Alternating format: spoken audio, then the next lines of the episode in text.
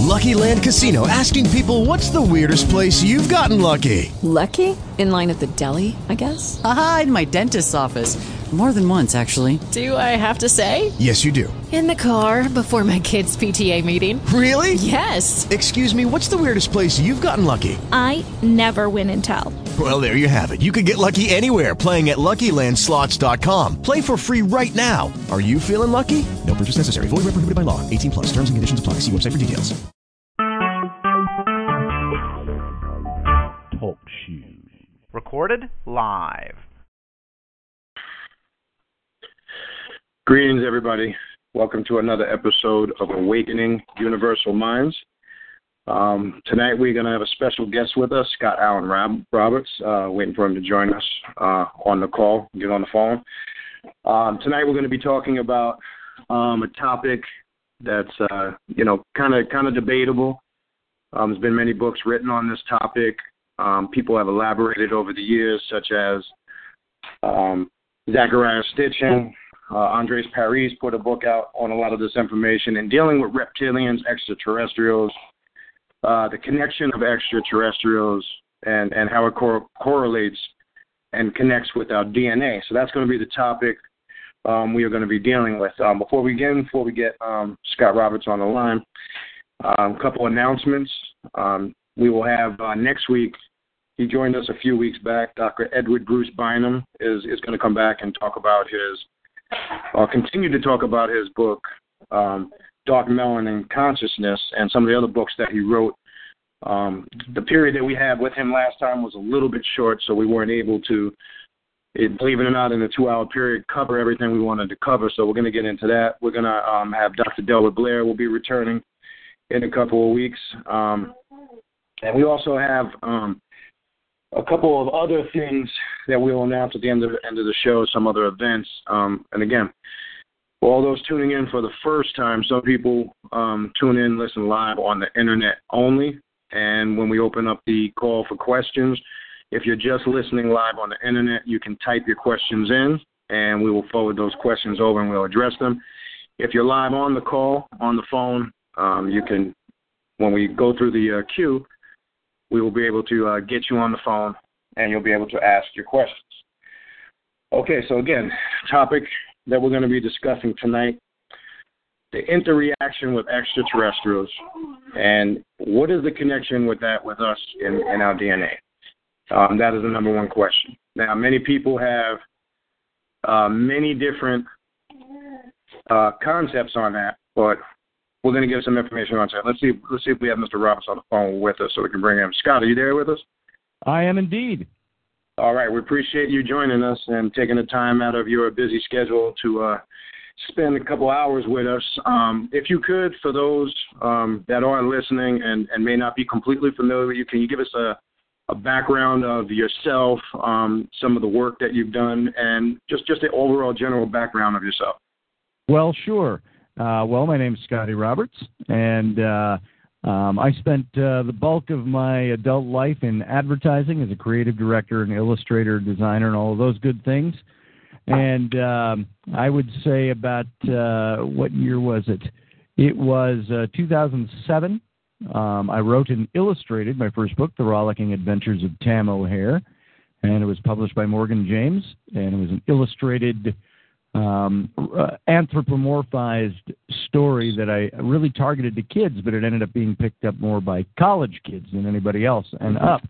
Uh, Right. Anthropomorphized story set in uh, the Tudor England, Ireland, and Scotland. And Okay. uh, I went on from there after that, and I worked for uh, the TAPS ParaMagazine as their editor in chief, and uh, uh, was there for uh, about a year and a half, and uh, uh, left that outfit and launched my own magazine, Intrepid Magazine, in uh, December of 2010.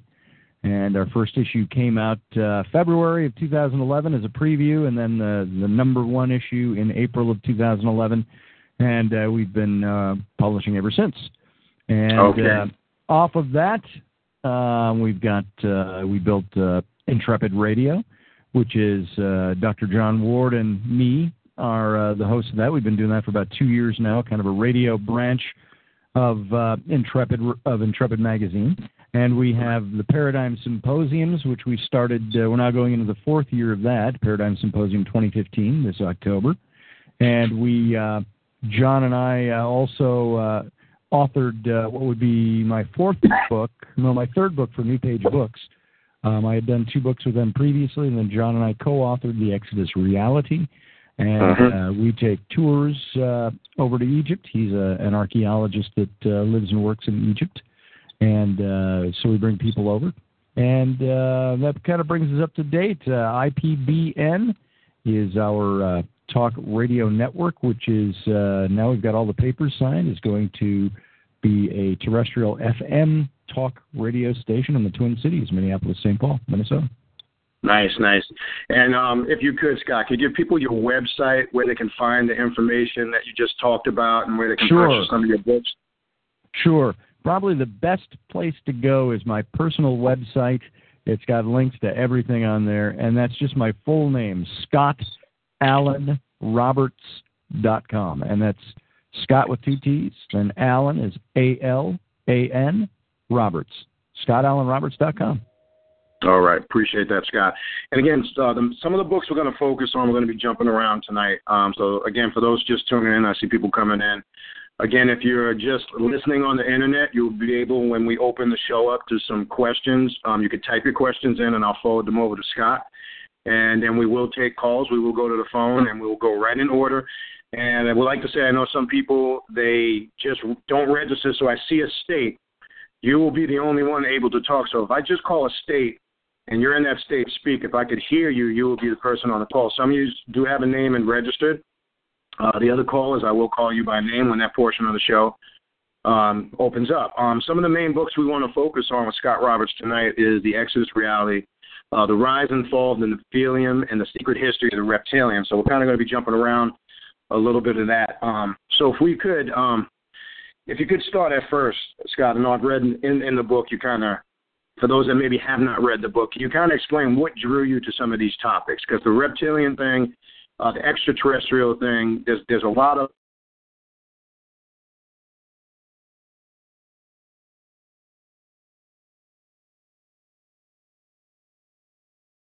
I mean, was it just something you just came? What what directed you in this direction to to do these three books that I mentioned?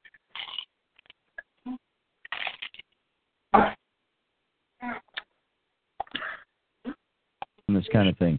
It's I'm- the it's the um, uh, the same thing everybody has, which is a curiosity for that unknown, and Right. uh, that curiosity uh, started when I was a kid. As a matter of fact, in my book on the Nephilim, um, I start the the whole book starts off in the introduction with you know I sort of think I spent far too many hours as a kid laying on the top of my mother's garage looking at the stars at night, uh, Right. wanting to be a starship captain. And of course, when I was six, seven, well, I'm a little older than that, eight, nine, ten, eleven, and there was where all this was forming in my mind. And I was always drawn to the mysterious, to the creatures, to the monsters, to the aliens, to all that stuff.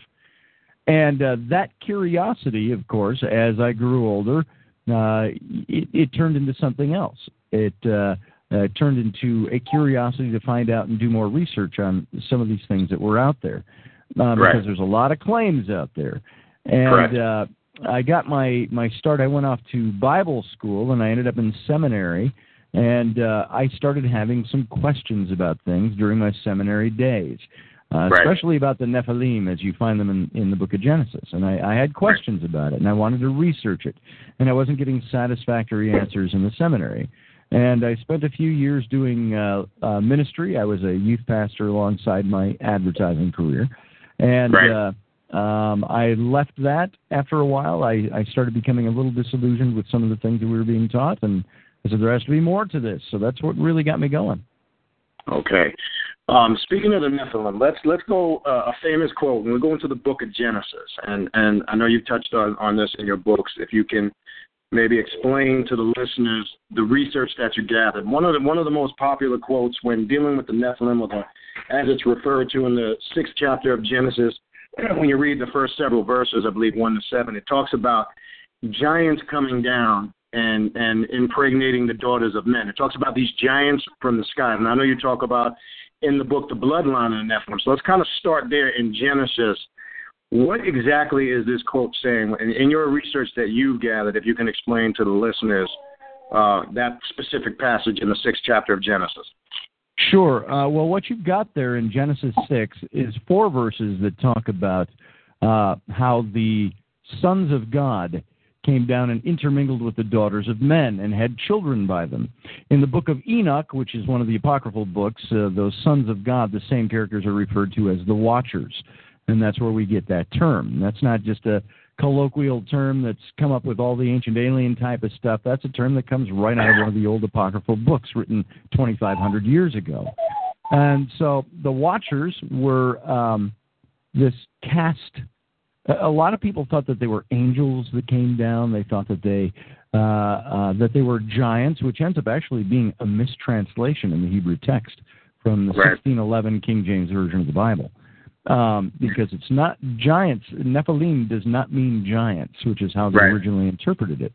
Uh, right. Nephilim is, uh, the, if you break it down in the old Hebrew, is Nephal, and Nephal mean, meant to fall, as if like into fall in battle, or right. to uh, uh, come down, or to leave. It, it, had a more amplified definition by uh, one who has left his first estate and gone to another.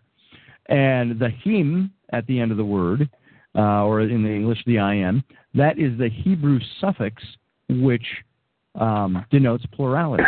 So all Nephilim right. means is those who fell, those who came down, those who, and because the word Nephal is linked to falling, it doesn't necessarily mean it's an evil falling, like the fallen angels. It doesn't right. necessarily mean that. It could be right. just simply those who left one place to go to another. Right. And uh, um, so what you've got in the book of Genesis, it literally in the Hebrew reads, and the Bnei Ha-Elohim, that's the sons of God, came down and intermingled with the daughters of men. And men, right. there is uh, the daughters is the daughters of Adam or Adam, uh, right. same word for man.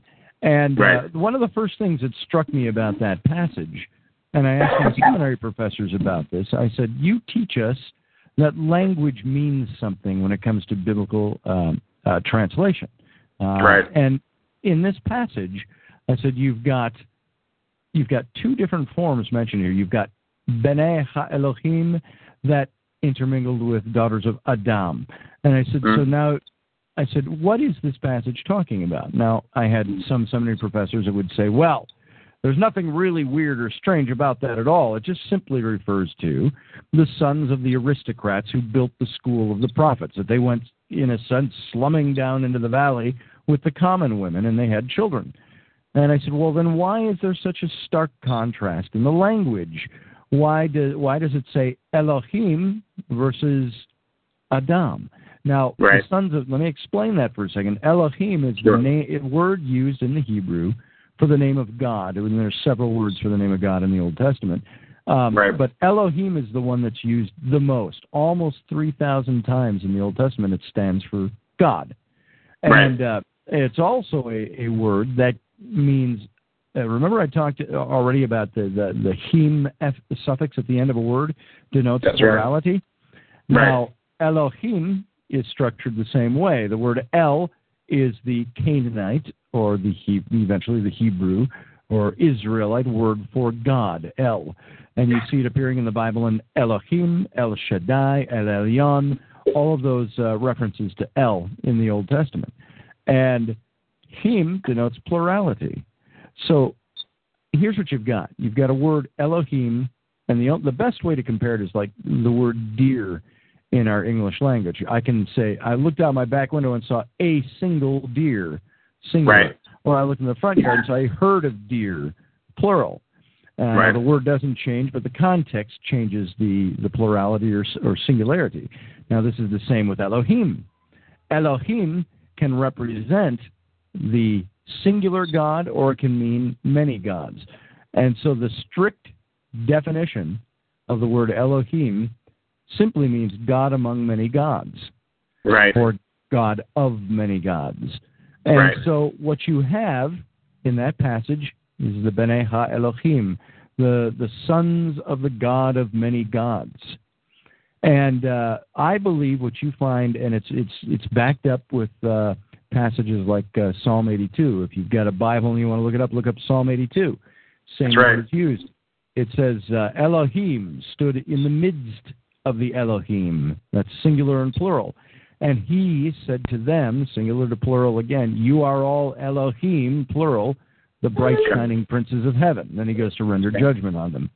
Now Right. you, you compare that to the uh, sons of Elohim or the sons of God, as found in the uh, uh, in the Genesis six passage, and you can see there's a stark contrast to the daughters of Adam or the daughters of men.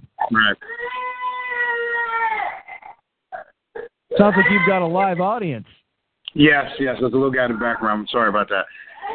Um, speaking of that quote, I want to stay on the Psalms 82 6 real quick.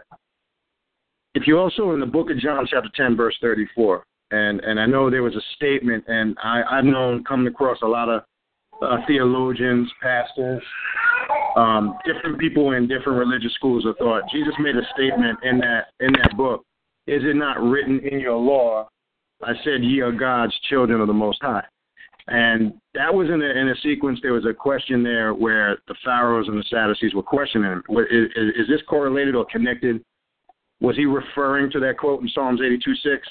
Well, let's see. Uh, the the best way to find out is to look at the the context of the whole chapter. That's that's going to be the best way to find out.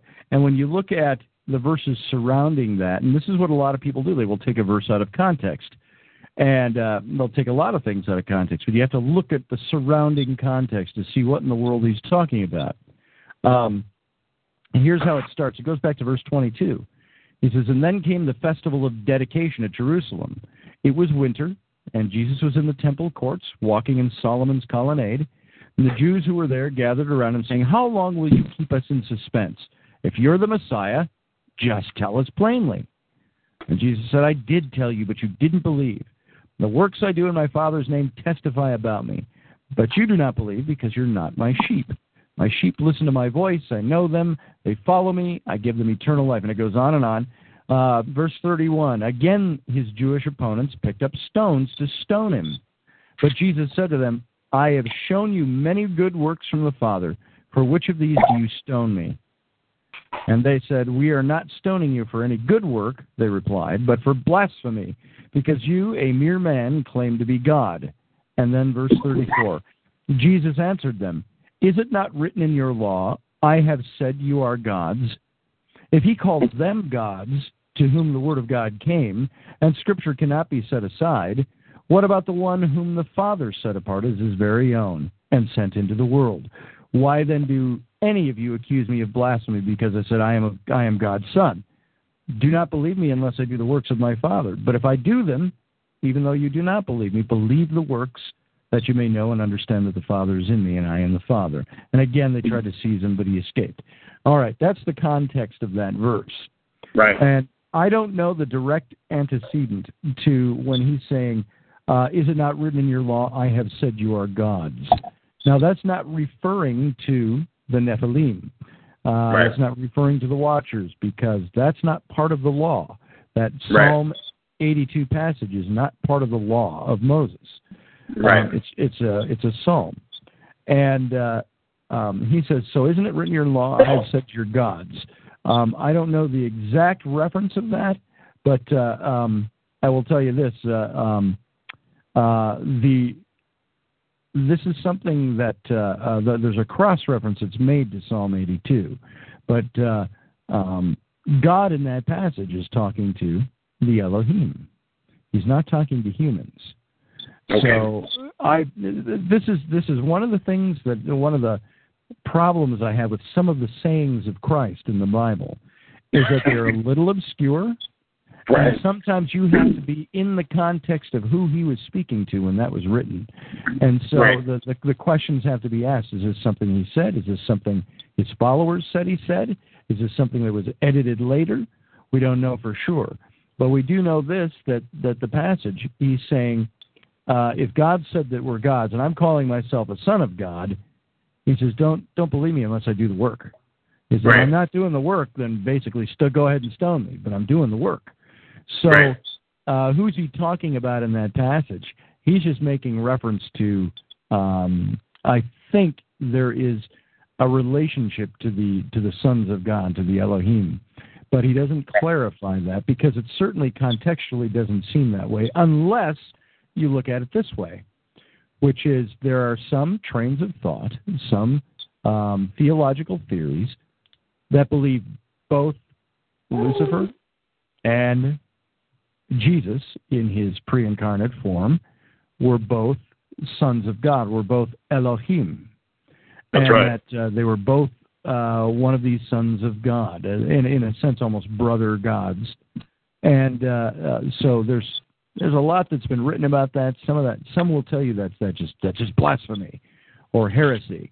Uh, well, I don't know that, and I I had a, a priest once tell me I was a heretic, and I I said, well, I'm not Catholic, so uh, no, I'm not a heretic, but uh, Right. uh, rather flippantly, tongue in cheek. So anyway, that verse it does tie back to the Elohim verse in Psalm 82, but it's Right. a different context. Okay, I appreciate that clarification. And speaking of that, I want to go to. I hope that was clear. Say it again. But I hope that was clear.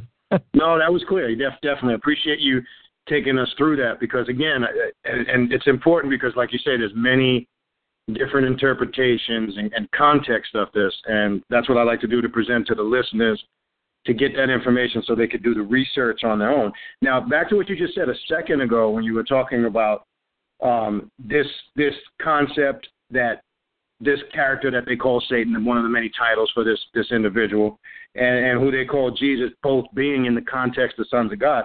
In the second chapter of, of Job, I find this interesting. If you could elaborate on this, it, it goes on to say again, there was a day when the sons of God came to present themselves before the Lord, and Satan came also among them and presented himself before the Lord.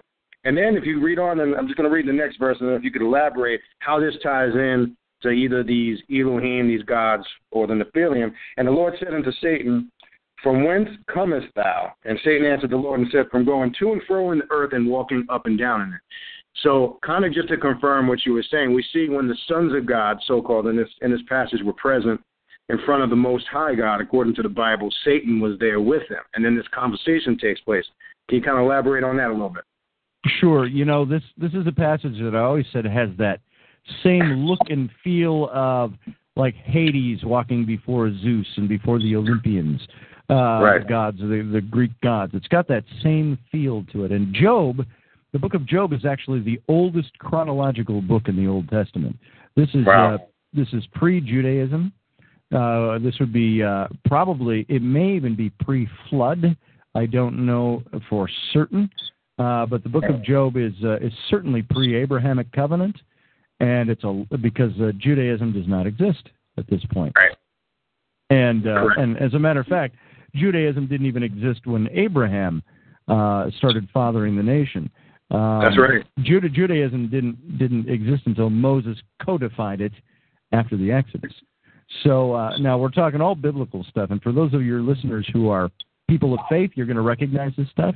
For those of you who aren't, um, I, first of all, I don't want to uh, insult any religious sensibilities out there, or if you aren't religious, or if you're atheist or agnostic and you just don't buy any of this, you've got to look at it the way I did. Now, remember, I, was, I grew up in this stuff and I was in ministry, but there's a point where I said, I don't know what I believe anymore. Um, and a lot of it came after my research of a lot of these things. And so, in a sense, I, I, I consider myself an agnostic more than Right. anything else, just meaning I just don't have the answers. I don't know. I Right. don't know what's for certain. And there's nothing that really requires faith to believe it in these stories that gives you any real proof that it exists, and that's the problem. Correct. Uh, Correct. so when you're called to put your faith in something that has no object other than a story in a book, uh, that's a little tough sometimes. Now, in Job 2, um, I've got the New International Version of the Bible in front of me, and he says, on, on another day, the angels came to present themselves before the Lord, and Satan also came with them to present himself before them. And the Lord said to Satan, Where have you come from? And Satan answered the Lord, From roaming throughout the earth, going back and forth on it. Now, what's very interesting is that in the Hebrew, there's an article before the word Satan, the name Satan. Right. It, does, it says, and the Lord said to, uh, or it, it says, uh, and the Satan also came and presented himself with them before them. Right. And uh, now we don't know if this is the Elohim. If it's saying in one version that the literal translation is angels, then these are not the Elohim. The Elohim were not angels. Right. Angels, there's a specific word in the Hebrew for angels, and that's and that's malach. And Right. uh, malachi is is the singular for angels. Um, Right. So if, if these are angels, then these are not the Elohim. Um, but it says Satan also came with them and divides him out from the rest of them. But it says the Satan, uh, simply meaning the accuser. Uh, he was Correct. the accuser, the one who accused. And uh, Right. there's this personal conversation between he and God. Now the he, this, the Hebrews did not have a concept for Satan in Right. the oldest works, and this is one of the older books. So you could very well say that this might be something that may have been edited, it may have been added to, or there's a different understanding of it. And I don't have that in front of me right now. I've just got the new international version. So Right. um, um, I haven't looked at this one in the Hebrew, uh, but uh, my my thinking on this is that you've got Satan being used here as somebody who is set apart. He's different from the angels. The angels came, and then the Satan came as well. So it was either Right. a title or it was a description of what he did. And Right. uh, so this is who you've got there. Um, Satan says uh, it's very interesting. He goes, God starts talking to him about Job, and uh, um, this is very interesting because I said this looked like the Greek gods. It almost looks like like the old scenario of the Greek of the Greek gods playing chess or something with humans. Now the Right. Lord said to the Satan, "Have you considered my servant Job? There was no one on no one on earth like him. He's blameless Right. and upright, a man who fears God, shuns evil, and he still maintains his integrity. Though you incited me against him to ruin him without reason, any reason. So there's something Right. that's gone on before this, uh, Correct. before this passage. And Satan says, "Skin for skin, a man will give all he has for his own life. But now stretch out your hand and strike his flesh and bones, and he'll surely curse you to your face." Now, Right. are they saying that the Satan is evil in this passage? I don't see him being called down as being evil. That's Uh, right. This this could be two of the gods looking at each other and having this conversation. Oh, I'll bet you if that guy, if you just if you took away his stuff, he'll curse you. And Right. uh, uh, but it does uh, by by calling him the Satan, it's the deceiver, or I'm sorry, the accuser. Right. that means. Right. Appreciate that. And again, I can assure you, Scott, most of our listeners are not religious. Where this, we we deal a little bit more with metaphysical aspect of things, agnostic, Sure. like you said, mystical. So you you won't be offending anybody. We appreciate you saying that. All right, all right. So so we, you know let it let it rip. Whatever we just want you know again the objective is whatever research you did. I like my listeners to whatever guests I have on to take that information that they get here and then and then you know the reality is take that information and research it for yourself. Um, so you know I appreciate that. And again, if you're just tuning in, we got a bunch of I see everybody here. Um, again, you're listening to Scott Alan Roberts. We're basically focused on a couple of his works. Um, we're basically focusing on the Rise and Fall of the Nephilim, where where the secret history of the uh, reptilians. He's written several other books. If you could again, Scott, because we have a lot more people that have come in the room, could you again give your website for those that are just tuning in, where they can find your your your books, your information, and and and the type of things that you're you're doing right now. Sure. Oh, sorry about that. I hit my mute button. Um, my uh, my website is scottalanroberts.com, and you can find that. Uh, it's very easy. You gotta, of course, you gotta know how to spell Alan. There's like 18 different ways to spell Alan. So it's Scott S C O T T Alan A L A N Roberts. So scottalanroberts.com, and just about everything I do is on that website. Okay, appreciate that. Uh, and again, in about 15 minutes, we're going to open up the the uh, chat log for questions. You can type those questions in. I see a bunch of you just listening on the internet. We do have callers in the queue, and we're going to get to your calls. Uh, we will rotate back and forth from questions from the internet to the to the phone lines. And again, just to reiterate, some of you I just see by state says Georgia, New York, Texas. You didn't register with a name, so when I call you out by state, if you can just speak, and if I, you'll be the only one that'll be able uh, to be heard, so you can ask your question. Um, I do encourage people to register. It's easy to identify you if you're on the queue call, but that's how we'll do this. Okay, and then another quote I wanted to go to, uh, Scott, and I want to kind of establish and talk a little bit about in your book. You talk about the bloodline of the Nephilim. This is very important, and kind of I know we can't do this in one sit down, but kind of tied up into today. Um, Sure. One other quote I wanted, one one quote I wanted to get into real quick. Um, before we do that, there was one other quote I wanted to add to what we were just discussing. There's another interesting quote in the very first chapter of Genesis, and if you could elaborate on this. Um, if you go into the first chapter of Genesis, the 26th verse, um, and again, I'm just going to uh, skip down, and says, And God said, Let us make man in our image, after our likeness, and let them have dominion over the feet, over the fish, over the sea, and over the fowl of the air, and over the cattle. And then I'm going to skip down to 28. Um, it says, And God blessed them, and God said unto them, Be fruitful and multiply and replenish the earth. If I'm correct, the Hebrew word I believe is more to refill. Um, if I'm wrong, correct me on that. Now, the reason why I bring this up, this is a situation here in the book of Genesis again, and that's why I brought the Job quote up. We see this, if you're looking at it from a monotheistic perspective, we see this being God having a conversation again with a group of beings. He's speaking to a, a host of beings here. He's having a conversation about this incident taking place in creation. And the other thing I wanted to point out, if you can elaborate on, we see the word replenish being used here. Now, is this Genesis story? Obviously, our our Earth has been, you know, hit by meteorites. There's been many replenishing periods. Some people are under the illusion when they read the book of Genesis, for lack of a better word, that this is actually the beginning, beginning of creation. Can you kind of elaborate on that verse? What, who is this God talking to in this verse? And what point of our evolution or our creational period are we discussing here in the first book of Je- chapter of Genesis? All right. Well, first of all, you've got uh, we're talking about this plurality where God says, "Let us make man in our own image."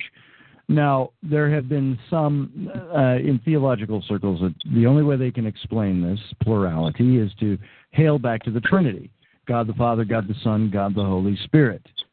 But of course, much to their chagrin, the Hebrews did not recognize the Trinity.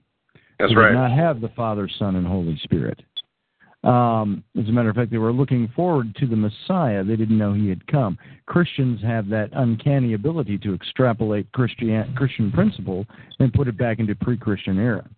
Um, so, first of all, it's not speaking of the Trinity. Uh, Right. It is a plurality because the term there in the Hebrew, it's God is the term is Elohim, and uh, so God is saying, "Let us make man in our image."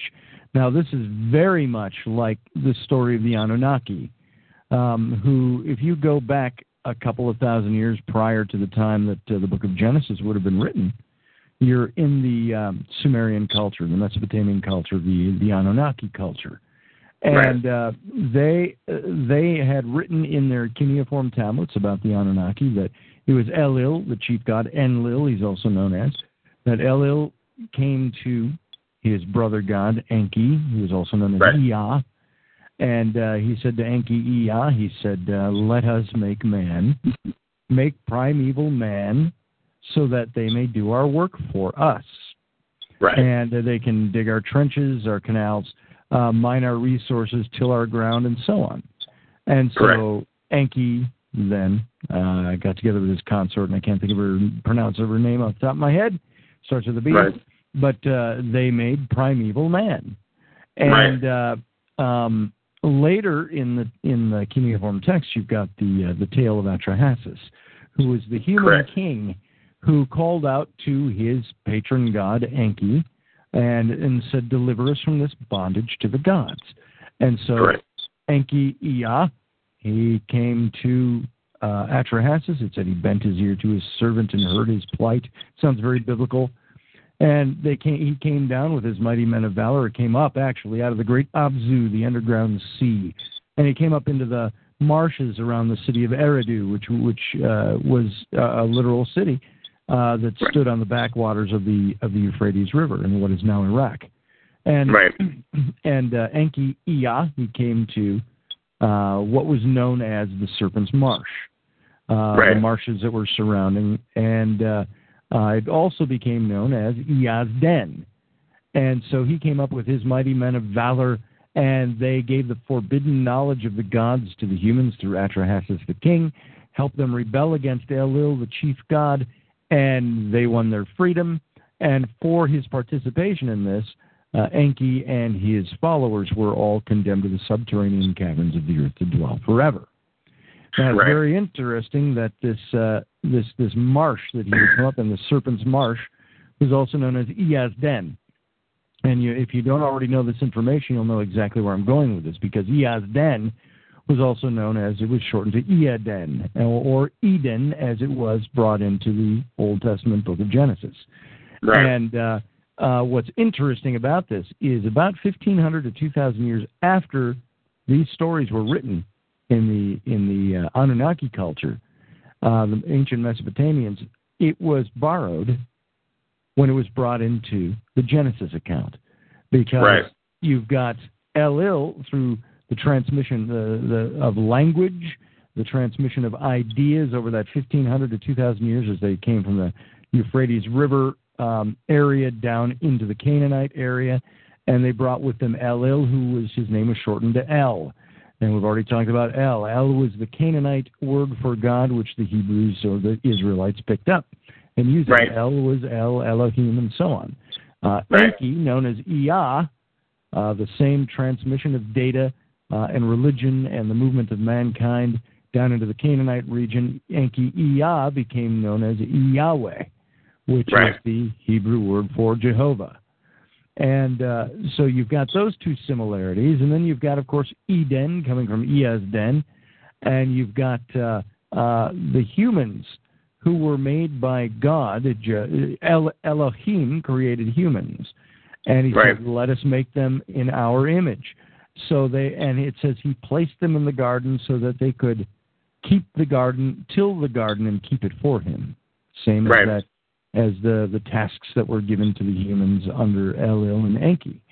And uh, also, um, when humans rebelled, you've got uh, not somebody coming down and, and giving the strictly the forbidden knowledge of the gods, but you have the serpent character.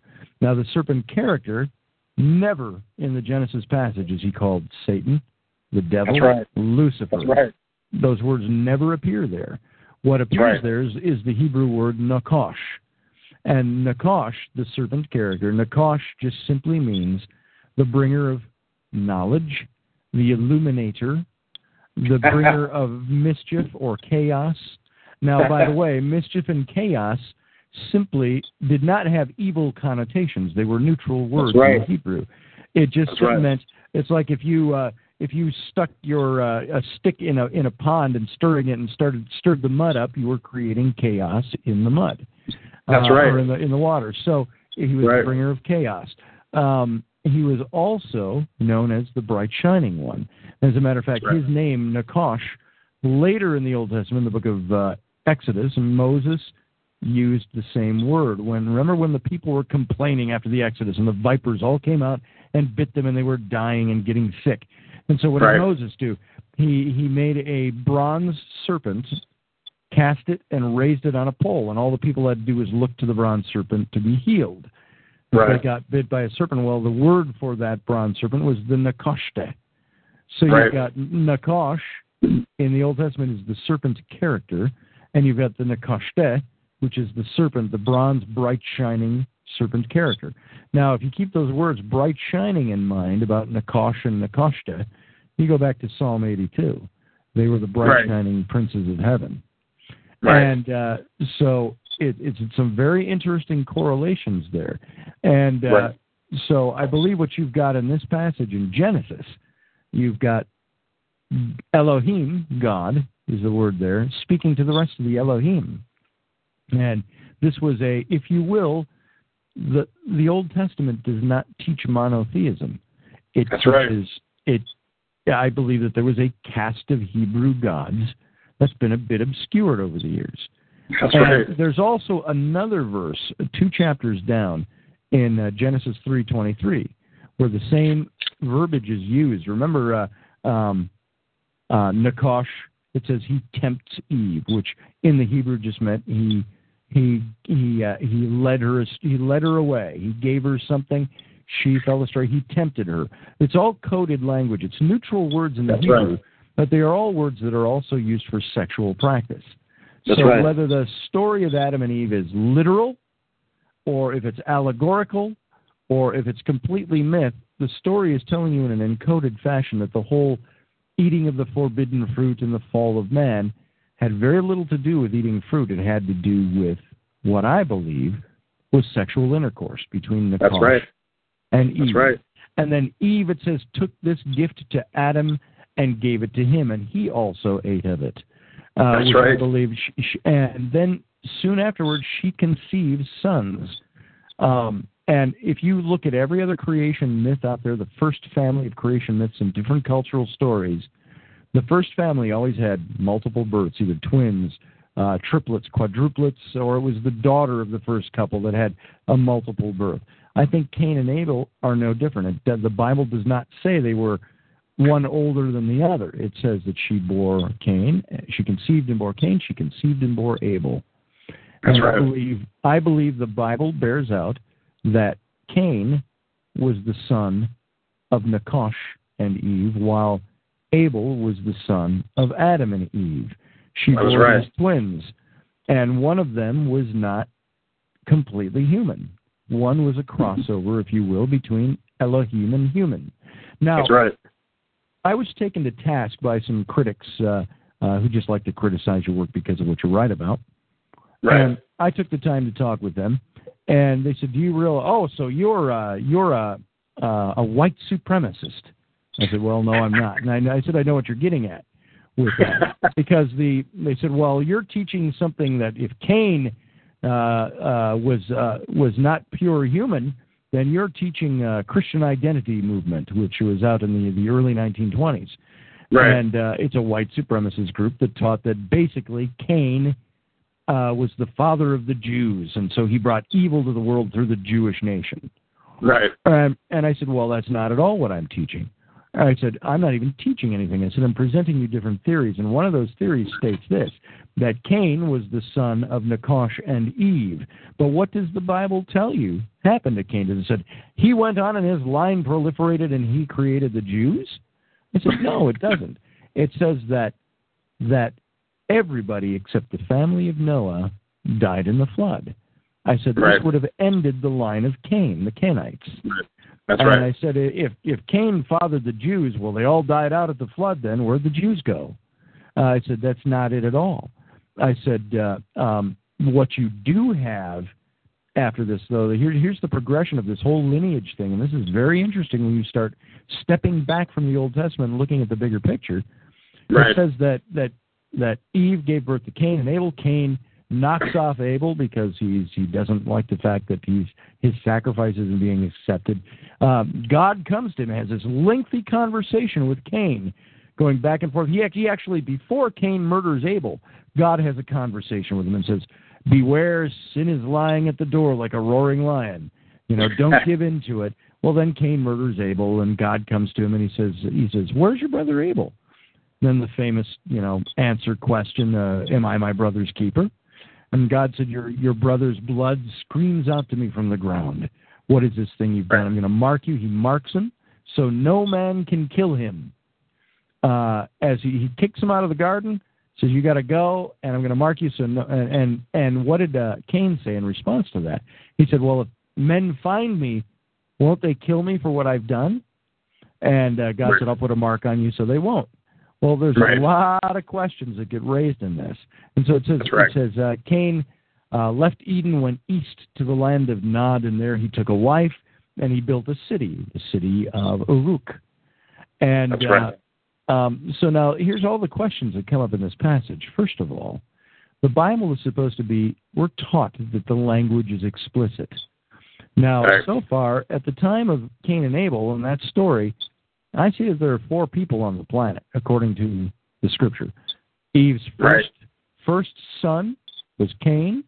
Right. Second born was Abel. Uh, even with twins, you can have a first and second born, just like Jacob and Esau, and in the story uh, further down the line. So sh- those are the first two sons, and it's interesting that uh, I've I've heard the explanation given. well, you don't know, they lived hundreds of years back then. It could have been several generations have gone by, and there could be thousands of people now that are all extended family.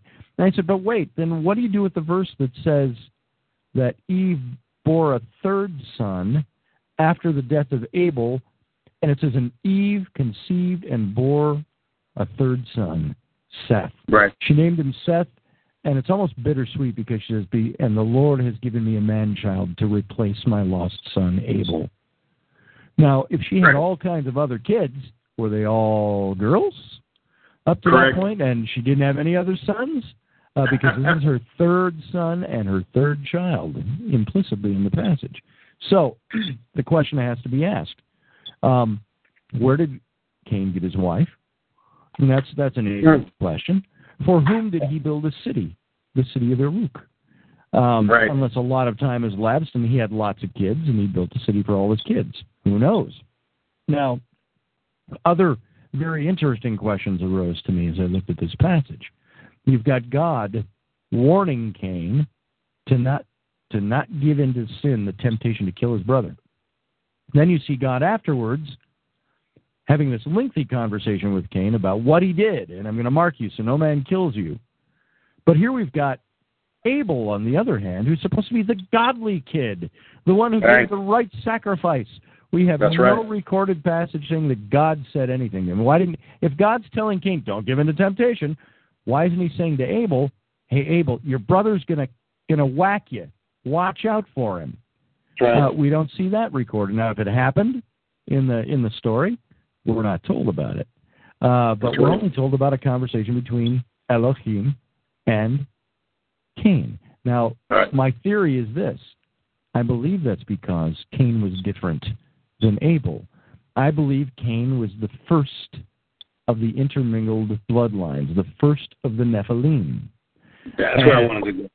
Yes, because he was fathered by one of the Bene Ha Elohim, Nakash, one of the Elohim, fathered him. And, and when you get to the Nephilim passage in Genesis 6, you've got the Bene Ha Elohim uh, came down and impregnated human women. And, and what's very interesting about that passage, by the way, is that that passage is actually the preamble to the flood story. It's like the introduction to the flood story. That's right. That's right. Because r- right after that Nephilim passage in Genesis 6, it says, And now man's life will be 120 years, and so on. And then it goes into, But Noah found grace in the eyes of the Lord, and so on. It goes right into the passage. Now, it's very Right. interesting that most cultures, there's over 600 different cultural, tribal, and religious tales out there from antiquity of major floods. But connected to all of these floods are some kind of judgment on the earth, generally a flood, that's being brought down to punish or to eradicate an evil seed that was created by an intermingling. And so I think you've got no difference in the Genesis story. You've got uh, the descendants of Cain, while Cain was one of the Nephilim, his descendants spread out through the earth. And remember where it says in, in the flood story, what, what were we taught? If any of you went to Sunday school, we were taught, well, it's because uh, God brought the flood because of the wickedness of mankind. That's right. And uh, but what's very interesting is in the passage in the Hebrew, it's more implicit that it's the wickedness brought to mankind, the wickedness Right. that corrupted mankind, and that is being said to be the offspring of of the sons of God and human women, the Nephilim. Mm. And uh, now, what's very interesting, also as well, also as well. There you go. How's that for repetitive redundancy? Um, when you look at the passage of the fall of man in Genesis three, you've got Elohim says this right after the fall, uh, which is related to the eating of the forbidden fruit, which I think is nothing of the sort. I think it was a coded, uh, coded story to That's uh, right. uh, about the uh, uh, the intermingling of uh, Nakash with Eve. Um, it was a sexual act, but it's very interesting that as soon as this happens, poof, they're naked. And the Bible says they're naked, and God came down and looking for, and God was walking through the garden in the cool of the day and called out for Adam. Adam, and he doesn't Right. answer. He calls "Yeah, Adam, where are you?" And he says, "We're hiding." And God Right. says, "Well, why are you hiding?" Right. And Adam says, Well, because we were naked. And God Right. says, Who told you you were naked? So the, this whole progression starts. There's one thing that gets pointed out is suddenly nakedness becomes very important, and suddenly there's a whole prohibition of sexual sins that come into the picture uh, Right. as as as this goes on into the uh, pre-Hebraic culture. And uh, what's very interesting here is that if Eve fathered Cain, uh, I'm sorry, uh, uh, Nakash fathered Cain, and he's now off somewhere. Um, Eve has a third son, Seth, as we mentioned, and they start tracing the line of Seth, the firstborn of, of every man. And as they start uh, chronicling the people, you go to the book of Chronicles in the Old Testament, and you're going to find, or in the book of Numbers, you're going to find like 13 chapters dedicated to, and Lamech lay with Sarah, and Sarah begat him two sons, and his eldest son was was Jahab, and Jahab lay with two women and bore four sons, and his eldest was, and you get the, all these chronologies, goes Right. on chapter after chapter after chapter. I think there's a reason for that, and the reason for that is this: after the fall, God comes down, catches them all, Nakash, Eve, Adam, and he says he says to to uh, the serpent, he utters what is considered to be by all rabbinic schools and, and evangelical and Christian schools, Orthodox schools, to be the first utterance of a messianic prophecy. The prophecy of a coming Messiah was prophesied in the Garden of Eden, and this Right. is when when uh, God looks at the serpent and he says he says he curses the serpent, and then he says. Uh, um, and you, there will be a day when you will bite his heel, but he will return and crush your head. This is considered Yep. to be a prophecy of the coming Messiah. Now, in the Hebrew sense, or the or the the the, the Jewish sense, eventually, but in the Israelite sense, the Canaanite sense, uh, this whole idea of this uh, Messiah meant kinsman redeemer, the one who would be one of us redeemer. Now, if you've ever gone into church, like on Christmas or Easter, uh, Jesus died and he was one of us. I mean, this is the Right. same concept come down. Right. Uh, but the one of us, the one of us Redeemer, the one who would be from among us. And then you notice this throughout the rest of the passage. He says to, to Adam and Eve, to all three of them actually, God says, and there will be enmity or constant conflict between the seed of the serpent and the seed of the woman That's right. meaning the seed will be at conflict with each other. And then as you go through the Old Testament now, I believe that this whole concept of Messiah was piggybacked on the idea that there was a mixed race, and that there was Right. a pure blooded human race and there was a mixed human race. And this is what I've been criticized. Is, oh, you're saying that there are no pure humans? Um, and I said, no, I'm not saying that. I'm saying that there was a mixture of the humans with the Elohim and that was in Cain's bloodline. And where you've got all through the Old Testament where it keeps stating the fact that the Messiah must be one of us. He must come from us. He must come from the line of Adam. He must come from the line of Abraham. He must come from the line of Noah. He must come from eventually the line of David. Uh, it, was, it was made in the New Testament. They they added that little feature in that he must sprout from the root of Jesse, uh, the father of David, the king. And Right. so you've got all this lineage, and when there's so much talk about the pure bloodline and the Messiah must come from the pure bloodline, it's obviating the fact that there is something opposite that. If it says Correct. it has to come from the pure, how can it not come from the pure if that's all that exists? So it means there's That's right. something else. There's the impure. And this is where I believe the, the, the bloodline of Cain came in. And when you get to Noah, what does it say about Noah? It says he was a righteous man, and it says, and he was pure in all his generations. That's right. Genealogy. That's right. His genealogy, all the way back to Adam. But here's what's interesting the, the genealogies in the Jewish sense, and now they weren't Jews back then, remember, but, it, but uh, it's written in the Jewish books. Uh, in the Jewish understanding, he was the firstborn male that carried the lineage. Now Right. you've got from David back to Noah. Then you've got from Noah in the in the, the flood story, it takes Noah's lineage back to Adam. But they follow the bloodline not through the firstborn son. Who was who was the firstborn son of Adam? Cain. Well, Cain. why didn't they use Cain? Why That's didn't right. they carry the line through Cain? They carried it through Seth, the third born. Right. Why? Because Seth was of pure human blood, while Cain was of the mixed blood of the humans and the Nephilim. That's right. And by the way, the Jews descended from sons of Noah. And if Noah could trace his, his lineage back through Seth to Adam, they were pure human. There's nobody right. on this side of this microphone that's saying that it's anything like Christian identity movement or white supremacy because it's not. It's just Correct. saying that Jews, that everybody that exists today, according to that story, came from the sons of Noah, who were all Okay. of the pure human blood. Cain, his line ended at the flood, supposedly, until you read that verse that says during the flood, and it says in the or the Nephilim verses, and the Nephilim were on the earth in those days, and also afterward. And then you That's find right. remnants of the Nephilim throughout the Old Testament. As a matter of fact, one of the most famous examples is Goliath, you know, the story of David and Goliath.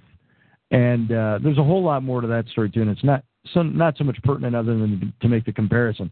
Um, there's a lot of information in that story, but uh, Sure. Goliath would have measured. If you take a cubit, it says he was six cubits in a span, so he's roughly nine to nine and a half feet tall.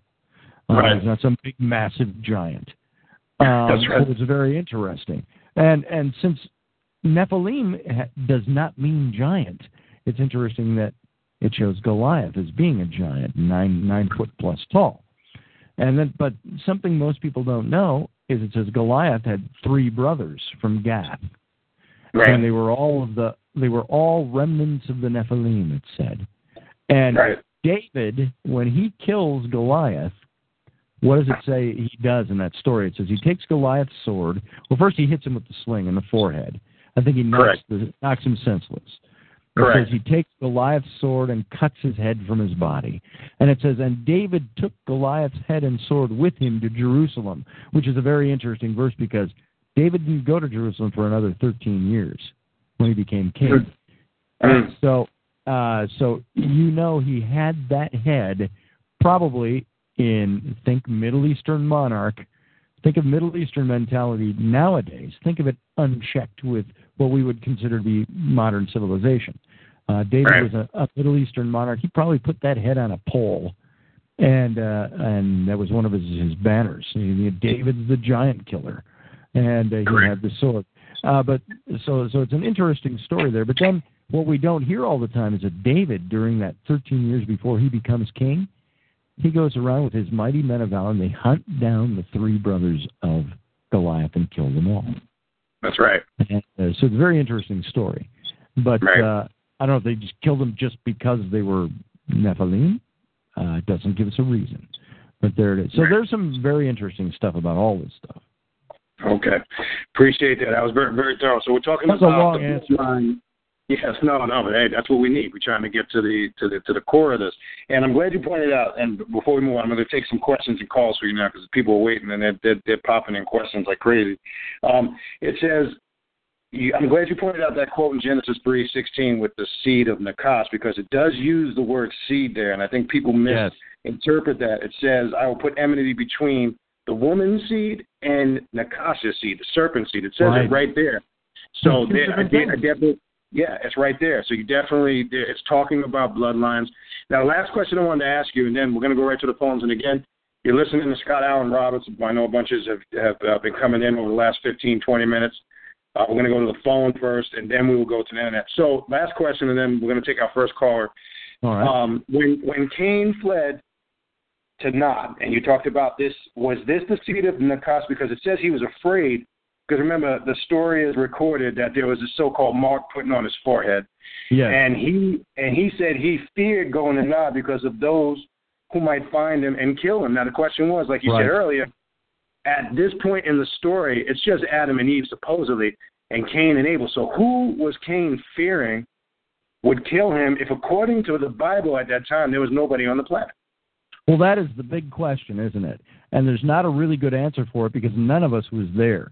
But I will tell Right. you this: by the language that's written there, um, if if Adam, Eve, and Cain were the only people left on the planet after he murdered Abel, um, and it seems to indicate that in the passage, because again, we were taught in systematic theology, we were taught in Bible history that words and language mean something if there were more children, it sh- it would have been implicit in the passage. That That's right. you know, you've even got the story of Jacob, you know, who became Israel and fathered the 12 sons who became the leaders of the 12 tribes of Israel. You've got Jacob that's holding out uh, for his, his, I think it was his cousin, uh, Rebecca. Uh, well, he gets, he gets Leah and then, then gets Rachel. Rachel, Rachel and Leah, I think that is. Boy, am I rusty on that story. Um, but, uh, it's very implicit when it's giving us that story and it's talking about uh, you know who these who the relationships were and you know you get up to Jesus they're talking about Jesus and his cousin John the Baptist but you don't find any of that in the in the Genesis story um, you don't Correct. find that there were other relations that there were other people and if that is the case that would have been implicitly stated in Correct. the language to say you know, and Cain uh, was afraid of his brothers and sisters and cousins that they might kill him. Correct. And uh, um, so it says he took off and he married another woman. Now there are there's a theory. The theory is just simply this, and uh, um, this is more a hypothesis because there's no way to really examine it. But there is so much ancient culture, especially now that you're finding um, things like Göbekli Tepe. Um, right. uh, you're finding uh, uh, there's there's another site in, in northeastern Turkey that's they're now finding is even older than Göbekli Tepe. Um, and Göbekli Tepe, for those who don't know, it's that series of circular structures that look a lot very Stonehenge-y, uh, but they've got animals carved on them. Some are unidentifiable animals, or something that kind of looks like a dog, but it's not a dog because it's got this feature and that feature. Um, it's got uh, the big monoliths, but it was a series of these round structures that were all meticulously buried by whoever made them. And we have no idea why they did it, and it's very obvious that they were buried deliberately. And uh, um, there's, I think, 10 of them they found, but there's so much of that place they haven't even excavated yet. And what's interesting is that it dates back about 17, uh, I'm sorry, not 17, about 12,000 years.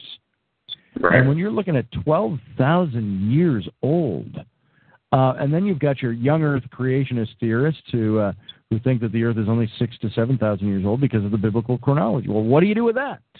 Know, Right. What do you do with that? Uh, well, obviously, it's a lie of Satan, see, uh, which is not Nakash.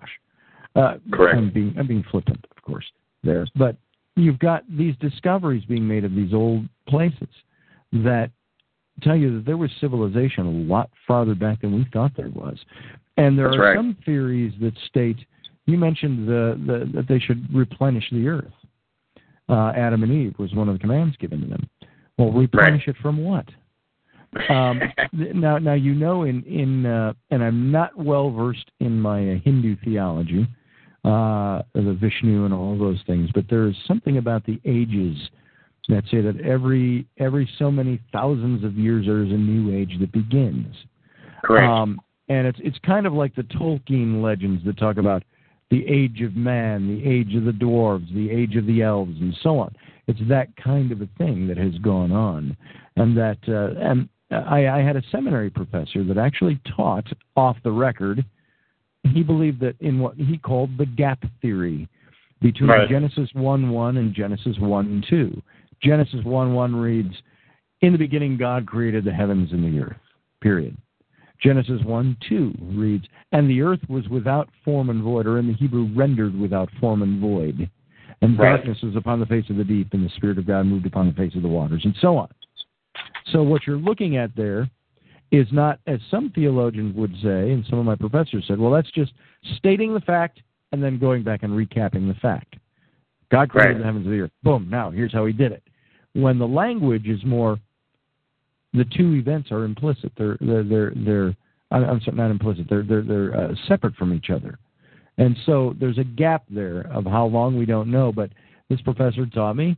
Uh, his name is Dr. Bernard Northrup, and he said, well, Genesis one one was a perfect creation, and then it was rendered null and void, and God started it over again. The Hmm. creation story, and Right. now there's no way to prove that again. Uh, other than all the things that you seem to find that would date things in the Bible, you're now finding discoveries that are much older than those dates. And uh, that makes it very, very interesting. So, right.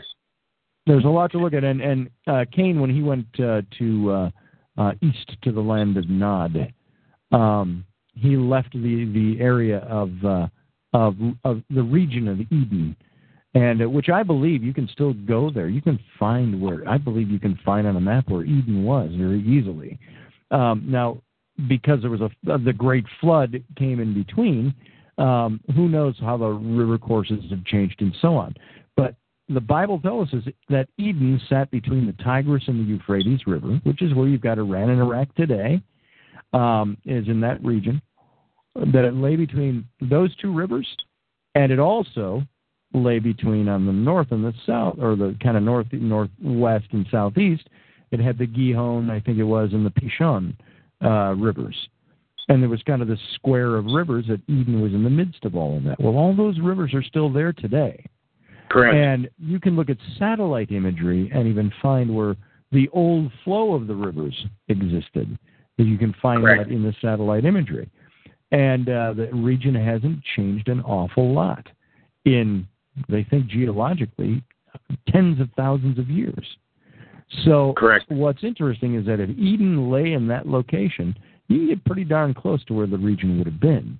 And then he Right. went east to the land of Nod, which would have brought, brought him over into uh, uh, Iran, what is now Iran, Correct. I think. Am I right? And Correct. Uh, or no, that that was Iraq and uh, and he built Uruk, the city of. Uh, it said he named the city Enoch, which was uh, dedicated to his firstborn son. And Enoch, by linguistics, don't even ask how it works. The N, uh, or the, the the the E turns to a U, uh, the N turns to an R. Um, in the old linguistics, and so really what it is, and there were no N's and R's, just in our pronunciations of them. So Enoch was the same word as Uruk, which is the same word as Iraq. And that was the first city built by Cain. Okay. Appreciate that, Scott. All right, we're going to go to the phones now. I think people have got a gist of what we're talking about. Uh, so let's go to our first caller. We got Brother Asar Geedy from Tampa, Florida. Are You're on the phone, brother. Brother Asar, are you there? Can you hear me? Right. Yeah. Go ahead. You're on the call with Scott Robbins. We can hear you now. Go ahead. Okay, I just question in relation. Excuse me, Mr. Robert. Yes, sir. How you doing? All right. I just had a question about what's the relation between, uh, say, re- reptilians and the blood sacrifices in the Bible. Between the reptilians and blood sacrifices, I don't know of any comparison between the two. I don't know of any correlation. Uh, because all you've really got now, now here's where it gets a little tricky for me. Is I wrote about the Nephilim, I wrote about the reptilians, but I couldn't tell you for 100% certain if either of them really exist. That's the problem with all of this. It's like looking at religion and looking at faith stories and saying, this is the absolute truth. It's, I mean, if I were to ask you or any of our listeners tonight, um, do you believe in God of the Bible? Many of them, as as uh, uh, Michael is indicating, might not. Uh, but you know what? That's a story that's there. Why don't you believe it? Well, it's because it's a faith story. Um, and I think the same thing with the reptilians, with the Nephilim. There is so little empirical evidence to prove that they ever really existed, other than stories. There are stories. I, the the book I wrote on the reptilians is subtitled "The uh, uh, I'm sorry the the uh, uh, let's see, it's called The Secret History of the Reptilians, and it's uh, if, damn me if I can't remember my own subtitle. Uh, the uh, uh, it's something about the reptilian uh, pervasive presence of the serpent throughout human history, religion, and alien mythos. Now, here's the problem: is that is it mythology or is it real? We don't know for sure. Now, correlating what is legend and mythology to the blood sacrifices in in in the Old Testament, all we can do is speculate. So there's probably a ton of speculative stories, speculative connections, um, because what you've got in the blood sacrifice, for some reason, um, the founders. excuse me, I didn't hit my mute button, my cough button fast enough. Um, the, the the founders of Judaism uh, the Hebraic culture that first wrote these things down, they required blood in the sacrifice. And there always had to be the shedding of blood. And it's like in the, the verse that says that without the shedding of blood, there is no remission for sin. Well, what makes the shedding of blood uh, impart a spiritual act of redemption or atonement or propitiation? None of us knows. We're just told it does that. So, in the same vein, I'm going to say this we don't know the reptilians even existed. If they did, um, there are some legends behind them about the blood and about the bloodlines. But um, and you start getting into Merovingian stuff and all of that. But uh, which is much later, uh, much later explanation for all of this. You start getting into the devil, you start getting into Satan, you start getting into Nakash again. Uh, but all these explanations, none of us, none of them really tell us if there's any correlation between reptilians and blood sacrifice. Although I've heard this before, um, and I hear somebody talk about it, and my first question is going to be, "What's your source on that? Where do you get your source material?" Not to be skeptical, but to say, if you're going to tell me that, and it sounds fascinating, please tell me where you get your material so I know how you came to that conclusion. And this is this is something we all need to do more on all of these topics. Is we need to ask the questions and find out. I'm not saying they don't exist. I'm just saying, mm-hmm. how do we know they existed when we have no real proof? So that's all we have to go on. I, I, I hope that answers your question without really answering it at all. Does that answer your question, brother? Sorry. Yes, makes a lot of sense. Thank you, All thank right. you, Mr. All right. You're welcome. Thank you. I appreciate it. Sorry.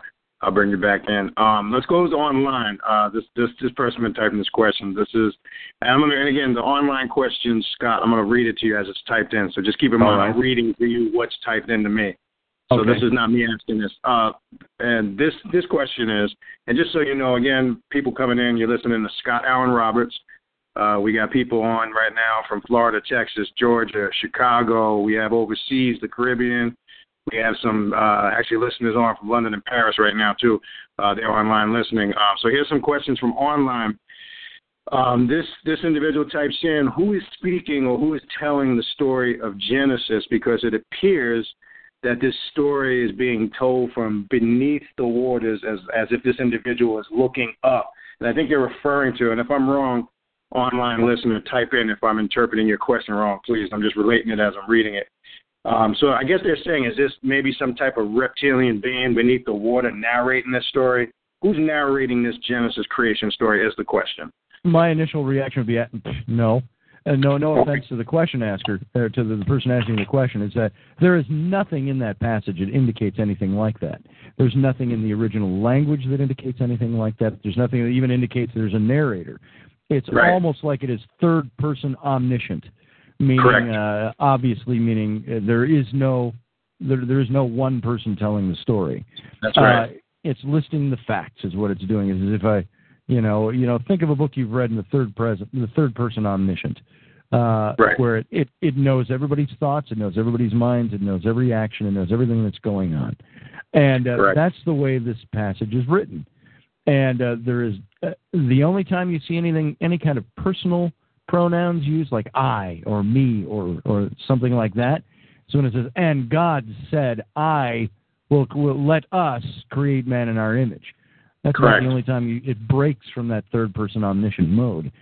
So no, uh, and and I will tell you this: this is a danger, and and um, this is something I see over and over and over again, is that we all have our and and don't take any offense at this. Hear me out on this. We all have our pet theories or things that Correct. we want to believe about something.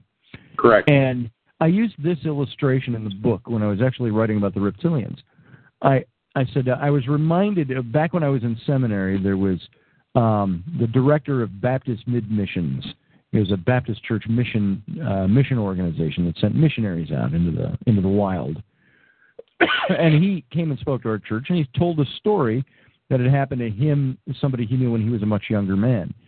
And uh, uh, they had set up a medical mission station out in the bush, and I don't remember the country, but it was very remote.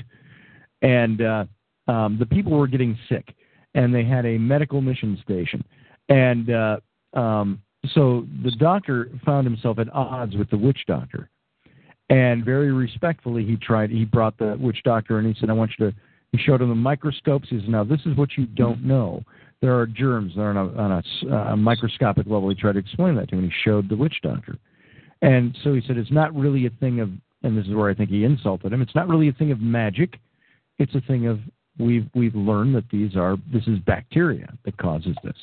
And okay, Right. so uh, that night the medical mission station is broken into, and all of the microscopes are stolen and smashed out on the street in front of the mission station. Now this is a true story, by the way. And uh, the word got back that it was the witch doctor and his men that had come in and done this. So the doctor Right. goes to confront him, and he says, "Did you break into my mission station and smash my expensive microscopes?" And he said, "All the witch doctor did was he looked at him and he smiled kind of wryly, and he said, "Now there are no more germs." now, this is what I think we do with a lot of these theories. You start to look at them in the microscope, and they don't always hold water. We start Right. to see something that it's, it really is or really isn't. And many times we're, we'd prefer smashing the microscope than accepting what we find. And I think one of the things we find about this whole all this reptilian stuff is that we can theorize all we want, but keep in mind history and events are not predicated on how we feel or how we think or what we think we've either grabbed intuitionally or you know That's I right. channeled this through somebody. It's like that's great, but that's Right. for you then because nobody else is going to know that. Person. Nobody else That's right. is going to have that experience. I even said Right. I used to when I'd speak about Moses and the burning bush. I'd say we've accepted in Christianity and, and Judaism that that story is true, but keep in mind Moses was the only guy there. He's the only guy who was there, experienced it, saw it, and wrote it down. But That's we're right. supposed to believe it. Um, and I said, how can we believe that when we have no proof that it happened? So I think Correct. this is the danger with this kind of stuff to say that perhaps there was a, a reptilian presence looking up from under the water. I don't think there's anything there that really gives it. Now somebody may have theorized that. Correct. It's just a, it's a notion. It's an idea. There's there's Correct. not even any solid evidence or, or solid information. Let's put it that way to base a theory of that on because there's nothing linguistically that could support it. Gotcha. I appreciate that. And again, that's the purpose of, of the show. You know, Wake Awakening Universal Minds. We we want to stimulate your consciousness. Again, go research this stuff, and, and and that's the important thing. We're not, you know, saying to believe or accept anything that we're saying. We want you to, you know, go ahead and look into these things, you know, and raise yourself up to that realization. And, and right, let, let, let me say too that you you can have an experience that is your personal experience, and it is not Right. my place to discount it. You Correct. might have information that's given to you, but I will tell you this: how is that then to be disseminated to the masses? If That's it's very truth, important. if it's truth and fact, there needs to be a way to verify it, to establish That's it. right. If it was just right. me, Scotty Roberts, I had a vision by staring into my cold water faucet last night, and That's I was right. told that this is the origins of us. Listen to me, hear my words, believe me. Exactly. Um, but that's not going to prove anything to you. So I agree. keep in mind, if it's something that is of universal truth, it's going to come to you, to some to more than just one person in a vision, a dream, a channeling, or something like that. There's Right. going to be a way to substantiate this, the the account. I agree, hundred percent. A good point, excellent point. All right, let's go back to the phone. We're going to rotate, and I hope uh, Jay Stone that answers your question, online question. Um, now we're going to go to back to the phone, and we got, I believe, Northwest New York, Buffalo, New York. Uh, you're on the call. Can you hear me? Uh, yes, I can. Hi, I'm Shalene. Um, I How want to ask. Shalene? How you doing? What's going on? How I want to ask you, sir. Do uh, you think that the Bible today is being used to um, create the demise that's going on as far as the uh, cloaking the sky? Which is considered the blackening of the sun, cloaking with the clouds, uh, the manipulation of the food, um, uh, the uh, panic of oh uh, God's going to come down and destroy everybody, but actuality the wars and everything is being caused by shadow government. Um, do you think the manipulation of these religions are being used to recreate things uh, like the holographic uh, Jesus that they want to you know, uh, put in the sky so everyone can bow down and and hopefully submit to whatever whatever they decide they want to do. Well, uh, in short, maybe. uh, uh, maybe. Um, it's funny. We just had this conversation today. I, I do a radio show on Sunday nights, the Intrepid uh, radio program with uh, Dr. John Ward, and uh, we cover lots of different topics. But uh, on Thursdays in the afternoon during drive time, we do a show called The Situation Room uh, with John and Rocky Stucci and I. And we talked about almost this very thing today. Um, John's been working on a book called The Hidden Hand for a number of years, uh, putting together the research, and just this last year he's been writing it down. Um, and uh, we were this this whole idea of something that moves beneath the surface or behind the scenes, behind you know, pay no attention to that man behind the curtain. There's something to that because uh, the the reason this came up, we started talking about Hillary, we were talking about voting, we were talking about candidates that might be running, and uh, talking about how people perceive them, who's putting them up. Why would you believe this person? Why would you trust that person? So all right. of that was in this topic of conversation. But in talking about this, I, I, I was asked something about, uh, well, uh, where do you think America will be a hundred years from now, or what do you think of, uh, and so on. The, the questions were coming like that. And I said the, the very interesting thing when you look at the history of mankind or humanity, it's almost synonymous with the history of war. It's almost synonymous with the history of. Uh, you look through all this history, and you will all, you will find that there is always the poor. What did Jesus even say? He said, "The poor you will have with you always." That's right. Um, so there's the poor. We always have the rich, uh, and then we always have the struggling middle classes, even when they weren't called the middle class the, the classes that were neither rich nor poor. Uh, generally, though, speaking, throughout history, it's been rich and poor. Uh, and only now in America, in, the, in the, the, last couple of hundred years, do we have an emerging middle class like it's never existed before. So, right. all of that to say this is that um, I think there just might be a hidden hand at play. And there's no way to prove this yet other than to look at the steeping amounts of evidence that That's say right. that it looks like something has manipulated somebody else. And I'm not talking Correct. creatures from outer space or subterranean reptilians or anything like that. I'm just talking without getting into any of that kind of uh, what you would call the mythos of it. It's looking at the fact that somebody's pulling the strings somewhere I was asked about the whole ISIS situation. I said, I think it's eventually going to either go one of two ways. It's going to take over the whole Middle East and they'll have their caliphate, or it's going to die out because all the nations are going to rise up again. But don't for a minute believe that it's going to go on forever unchecked because somebody's pulling the financial and the business strings behind it all. That's right. That's right. And it's not just left out on their own, it's under control by somebody. And it may not always go the way those somebody's wanted to go, but they have ways to to make do and to change the situation. Um, and this came up when we found out today. Uh, just and I know this is not pertinent to everything, but it's by way of example. That news story that came out just in the last few days of uh, Senator Bob Graham, who is part of the Senate committee on 9/11, is just now starting to squawk about how we've known all along in secret that the Saudis were funding the terrorists who flew the planes into the World Trade Center. And if we knew that, that means if the Saudi government funded them, that's an act of war. That's now 15 years old, 14 years old. Now here's the here's the, the reason I use that is that there are always things that start coming out and you start learning that there is more information always beneath. I was never a conspiratorialist when it came to 9 11. I thought it's pure and simple it was the terrorists. But now you're starting to find out that it's not all the wacky uh, uh, conspiracy theories. It's a very real theory that hey, one of the governments out there actually funded them. And so this is this is the way I answer your question: is that I think there is something that's at play. Is it insidious and evil? We want to put these Darth Vadery faces on these. There's the Sith is out there and it's working against the Jedi. You know, it's almost the way we want to look at things. And maybe that exists to some extent, and we just don't know about it.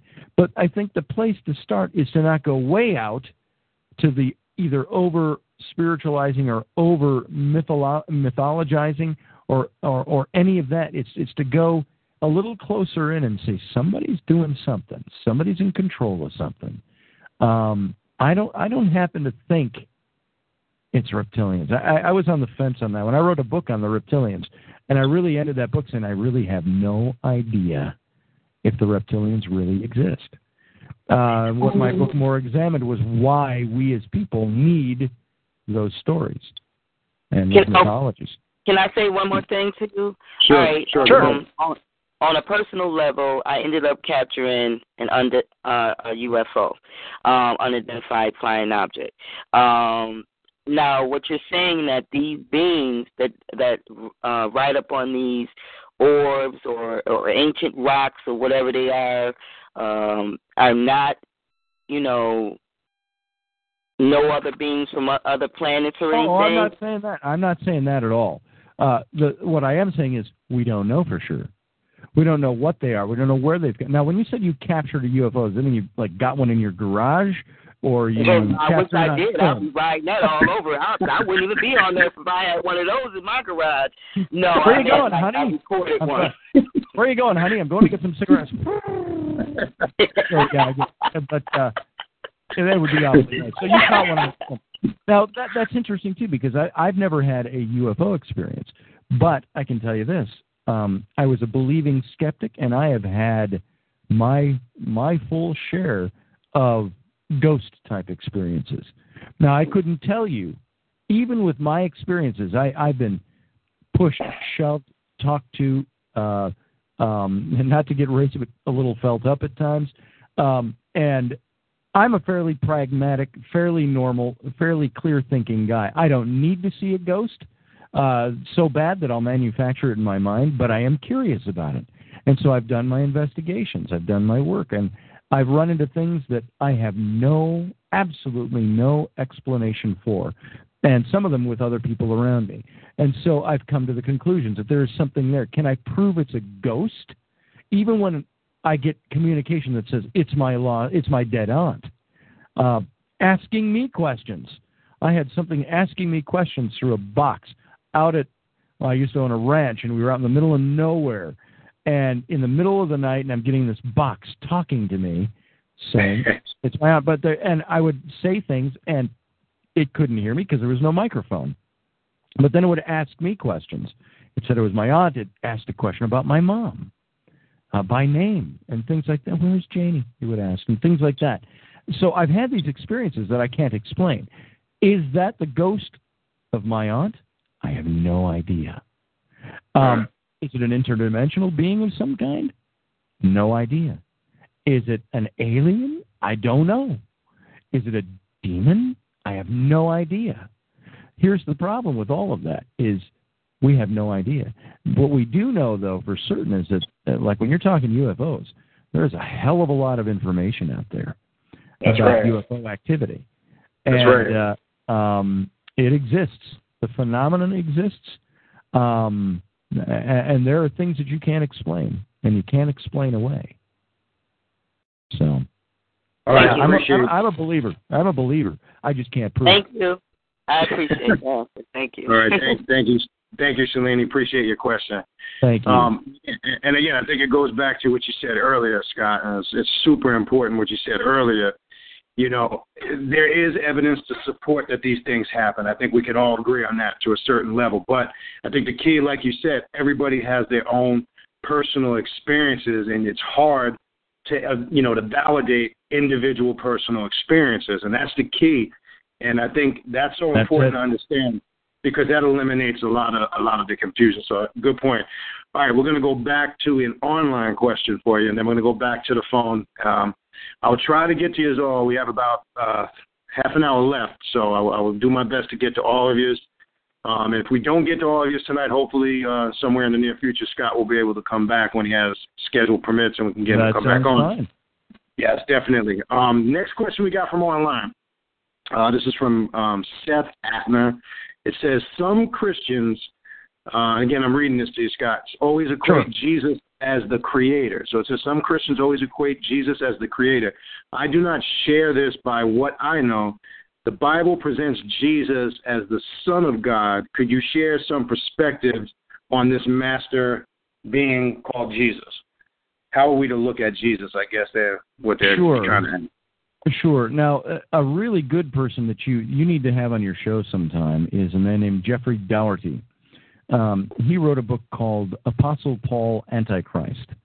And Oh, uh, now, now, what he meant by that is now this is an old theory, but he has picked up on it. And he used to be a Pentecostal minister, and uh, very steeped in it. And he left the ministry, and and he started thinking through and researching these things, where um, it, it, there's a train of thought out there, and Jeff promotes this, is that the Apostle Paul um, hijacked real Christianity. And Well, that's what a lot you- of my listeners believe. Um, just so you know, that's what a lot of my Oh, okay, listeners so believe. many of you might be familiar with this already. Uh, and if you, if I can promote my friend for a second here, if you go to Apostle, No, sure, go ahead. ApostlePaulAntichrist.com, uh, you'll see Jeff Dougherty's uh, book on that, and he's got a radio show on our network uh, called The Christian Whistleblower, and he goes through a lot of this kind of material. Um, where he believes he refers to the, the plastic dashboard Jesus of uh, most of the modern faith, Christian faith, Right. versus who Yeshua really was Right. and uh, the teachings versus uh, the hijacked doctrine. Now, I'm not thoroughly convinced yet, but he sure makes an intriguing case. right. I'm sorry, I've got, I've got. Uh, it's spring here in Wisconsin, and uh, I've got some allergies going on, and this cough is just per, just persistent with me. So That's all right, sorry, I'm not always not always hitting my button. Um, That's all right. it sneaks up on me. But uh, um, his thinking is that you know two thirds of the New Testament written by the by Paul the apostle. Uh, That's right. It's actually nothing to do with Jesus Christianity. It has to do with Pauline Christianity. That's right. And uh, so when you start asking questions about Jesus uh, being the Son of God, um, I think that there are verses where he did equate himself with God. But he also called himself in the one passage you brought up earlier tonight. He equated himself with it being a son of God. That's right. Now, what's interesting is that a son of God is also the Elohim. We're all sons of God. They were all That's B'nai Ha Elohim. Is Jesus in his pre-human, pre-incarnate form simply one of the Elohim? We don't know for certain. Uh, so uh, my my basic answer to that question is I don't really know. Uh, what I believed my whole life was that Jesus was God, very God. That's what we were taught. The Word became flesh and and uh, dwelt among us. Uh, the cornerstone of Christianity, as we understand it, is that Jesus was the atonement, the propitiation, the payment for our sin. Without the shedding of blood, there is no remission of sin, as we brought up earlier.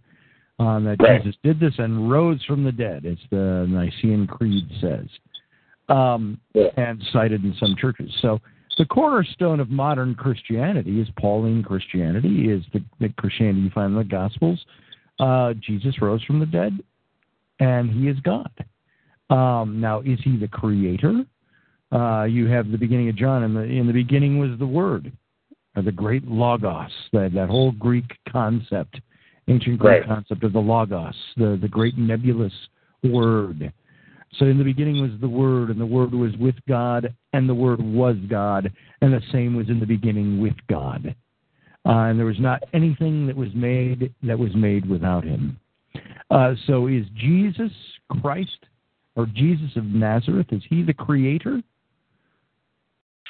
Tough answer. Um, because you could say if he is indeed the a human man who had the indwelling of the Spirit of God, then yes, he would be. He may not have been aware of that right away, but maybe grew into awareness of that. We don't know. There's a uh, Deepak Chopra wrote a book about that on Jesus, about his That's right. becoming, growing into this illumination and understanding. But Correct. we don't really know for sure. So uh, my Correct. answer to that question is: You're asking me. Uh, I don't know if you asked this directly of me, but the way I'm interpreting it is: that, Is Jesus God? Is Jesus the Creator? I wasn't there. I don't know. Uh, but I can tell you that my faith that I was in taught me that that was so. But nobody is telling me if what I believed by faith was the truth, other than the faith itself. So I haven't found anything outside that faith that tells me something different. So when when a faith only has as its source of of um, proof or evidence things within the faith, uh, that's a little dubious to me. Uh, despite right. what I have chosen chosen to believe in my past, uh, that's dubious to me because I can't prove to you. If I say to you, I am, hey, you know what, Michael, I'm God. Right. And you go, okay, uh, what's your proof? Well, I said so. well, okay, there you there you have it. Amen. Right. Hallelujah. Scotty's God. Right. Um, Right. That's not enough proof, and Correct. it's it's kind of hard to go by. So it's hard to say. Question. All right. Well, appreciate that, and hope that answers your question. And you know, and again, before we take our next phone call, it, it's interesting because then there's a lot of research out there. When you get into the Jesus story, it can open a lot of doors in correlation to a lot of other cultures because people equate the Horus or the Heru story, the similarities, and, and again, this is just comparing. Uh, they compare some of the uh, Sumerian text of Tammuz to the Jesus story, the similarity, because one thing that is permanent in most of these cultures is always that savior figure, and it seems like this story, and we we've talked about it in detail, and, and people have to understand when you're reading Genesis, and we haven't even touched on your book, the Exodus reality, and getting into I don't know if we'll have time to do that tonight, probably not, the historical Moses.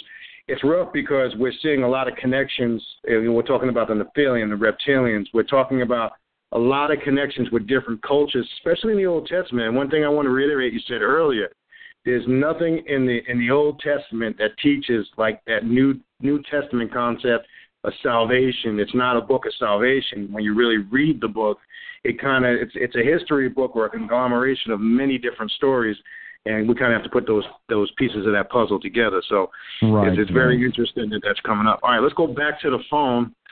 Um, and again, I'm calling this person out by state. It says mid southeast Texas. Uh, you are on the call. Can you hear me? Hello, mid southeast Texas. You're on the call. Can you hear me? All right. Well, they're there. I don't know if they can hear me. Uh oh. Hello, can you hear me? Are you there? Okay, we're gonna go to the next call. I can't hear you. I can hear. I can hear. Oh, there okay, we go. I, I got you. I got you now. We had a little problem. For whatever reason, when people call from Texas, I can never get them in clear. It's the weirdest thing. But oh, you're on the call with Scott Roberts. Go ahead. Peace and love. My name is Adrian, calling from Houston, Texas. I'm just. I don't really have a question. I just want to say thanks. I'm first time listening tonight. Uh, just want to give thanks to Brother Beniti and the guests tonight, and I'm excited to be a part of the family. Okay, appreciate you listening in and stay on. We're gonna be on. We got a little more. Appreciate you listening in. Thanks for the call. Thank you. Uh, let's go to the. Uh, and then we'll take one more online. We'll take another call. Then we'll go back to online since that what technically wasn't a question. All right, this one just says Georgia. Georgia, you are on the call. Are you there, Georgia? Yes. Yes, I can hear you. Go ahead. You, we Oh. can hear you. Go ahead. You. Okay. Hello, everyone. Um, thank you so much for having this lovely guest. I um, I am a, a huge fan of the uh, Book of Enoch. Uh, that's what drew me to uh, listen in on you. Have you Have you read the entire Book of uh, Enoch? Not me. Yes, I have. Okay, great. Great. Okay. Well, um, this is uh, where I started my journey. I was actually um, um Baptist. I've had some Catholic experience, and um, I've read the Bible a couple times. And for the past, I would say, three years, I've been really doing some deep research. And I got connected to the Book of Enoch. And uh, then I started um, this past year listening on Dry Bones Connection. And he talks a lot, he's shared a lot with uh, Kemet in Egypt and the Sumerians. I've learned, you know, a, a lot from that. And so I put all that together and I came up with this theory. And this is my theory and I just want, you know, your your opinion of it. Okay. Because I see that you're kind of in a crossroad with your religion and your uh, research with the reptilians, the fallen angels, and and all that. So um, my thing is, um, let's just say that Adam and Eve was not the pure race.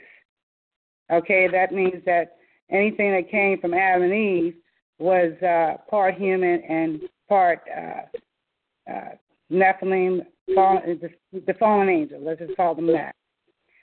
And if that is the case, and then we take the Bible, most of the, the writers in the Bible, uh, they wrote about, and let's go to New Testament. They came up, they came and played 30, 40 years after the alleged prophets. So they didn't meet them, they don't know them.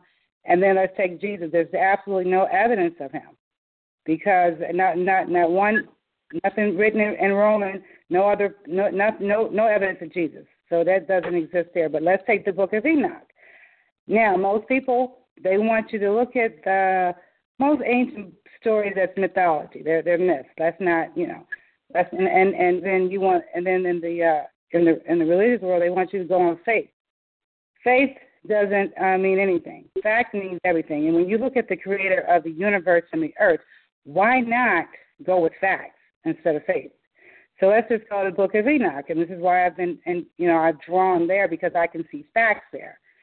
They, with the, the information I, I've learned, it's, it's very complex. I've read, I've read, I've read it. I got the R. H. Charles uh, version, maybe 120 pages, but it's very deep. And um, and it tells you the fact is that the the fallen angels came down here and had sex, and they had giants, which is in the Bible. I'm not sure if you're familiar with the Smithsonian Museum. They I am. giants. They came from nine feet to 30 feet right here on our land. So that's evidence that the Creator said. And there's one portion of it. There was a hundred thousand of them, and they were in a battle. And in in, in Book of Enoch, he, he said that when they when they came to Enoch, the Ethiopian, when they came to him, they they they came for a plea, and he says, "No, I will not, you know, forgive you guys. As a matter of fact, not even your children. You're going to see your children go to battle." Okay, and now we have evidence of that. That's a fact. That's that's not faith at all. So if if that and then and then it talks about the, the you know I, I learned about the sun and the moon being outside in the daytime. I learned about the luminaries, how the the stars and the suns and how how you know that the, the Creator is made of fire. Earth, you know, it has all the elements of us. Through Enoch, it's not like a human being. And there's nowhere, there's no way possible that a Jesus can come down here on earth that that created such power and walk around. So that is that is that is the enslavement of the Roman Empire that in, in, that created this whole story because the stories of the, the, the Bible, it's my opinion, is based on the mutation of humans and they're and them trying to create their own race. They came down here and had sex and had the giants. That's one race. And then they said, you know what? We want a power race. So that's where they started, you know, genetic. So if that is the case, everything Right. that we we read on is is um is uh, based on the, the the Nephilim stories of the Bible. What is your take on that? I know it's a lot. I'm sorry. Well, well, that's no, no. Don't be uh, apologetic. That is a lot. And I would Um, love to know your radio show too. If you can tell me your radio show, I would love to listen in on your show. Sure. Uh, if you can Well, give us that thank you. information. Sure. Yeah, why don't you give that a, why don't you give that again, Scott, before you answer that question, just so people can have that that website and the radio show again. Sure. Our radio show is called the Intrepid Radio Program. You just go to intrepidradio.com. And that's uh, you can go look at that. That's got our site. It shows all our past guests down at the bottom of the page. There's a chat room in there, of course. And uh, there's a 24/7 stream that plays in there of all the archives from all our different hosts. But you could go to intrepidradio.com. And uh, you can also go to my website, Scott Alan Roberts, and Alan is A L A N, ScottAlanRoberts.com. I'll give you links to all my stuff. And if you just go there, you can find the Intrepid Radio link there too. Um, let's see. I'm trying to focus on on one thing. The Book of Enoch I have always described as kind of uh, Lord of the Rings meets uh, meets the Old Testament on crack. Um, that's that's almost the way the Book of Enoch reads. It is such a wild, wild compilation of stories, uh, and it's very interesting. Now, now, what's also very interesting is the Book of Enoch. Although it is in one of the apocryphal books, it was removed from Scripture or voted to not be part of Scripture under the councils of Nicaea and the different councils that followed uh, under the Catholic bishops. They decided and determined which books were canonical and which were not. And their criteria was they had to have a unanimous decision on either way. If it was to be included, if it was to be excluded. But on the Book of Enoch, they had so much controversy over it that they said that we, they, we just can't just boot it out. Uh, so they set it over into the apocryphal books with a couple of other books. And Jesus himself quoted from the Book of Enoch. Paul quoted from Enoch. Uh, some of the minor prophets quoted from Enoch. I think Peter quoted from Enoch. And I thought, man, if he's good enough for these guys, it's good enough for me. What did the Catholic bishops see wrong with it?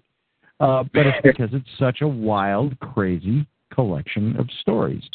And what's very interesting is even in the Book of Enoch, they aren't angels.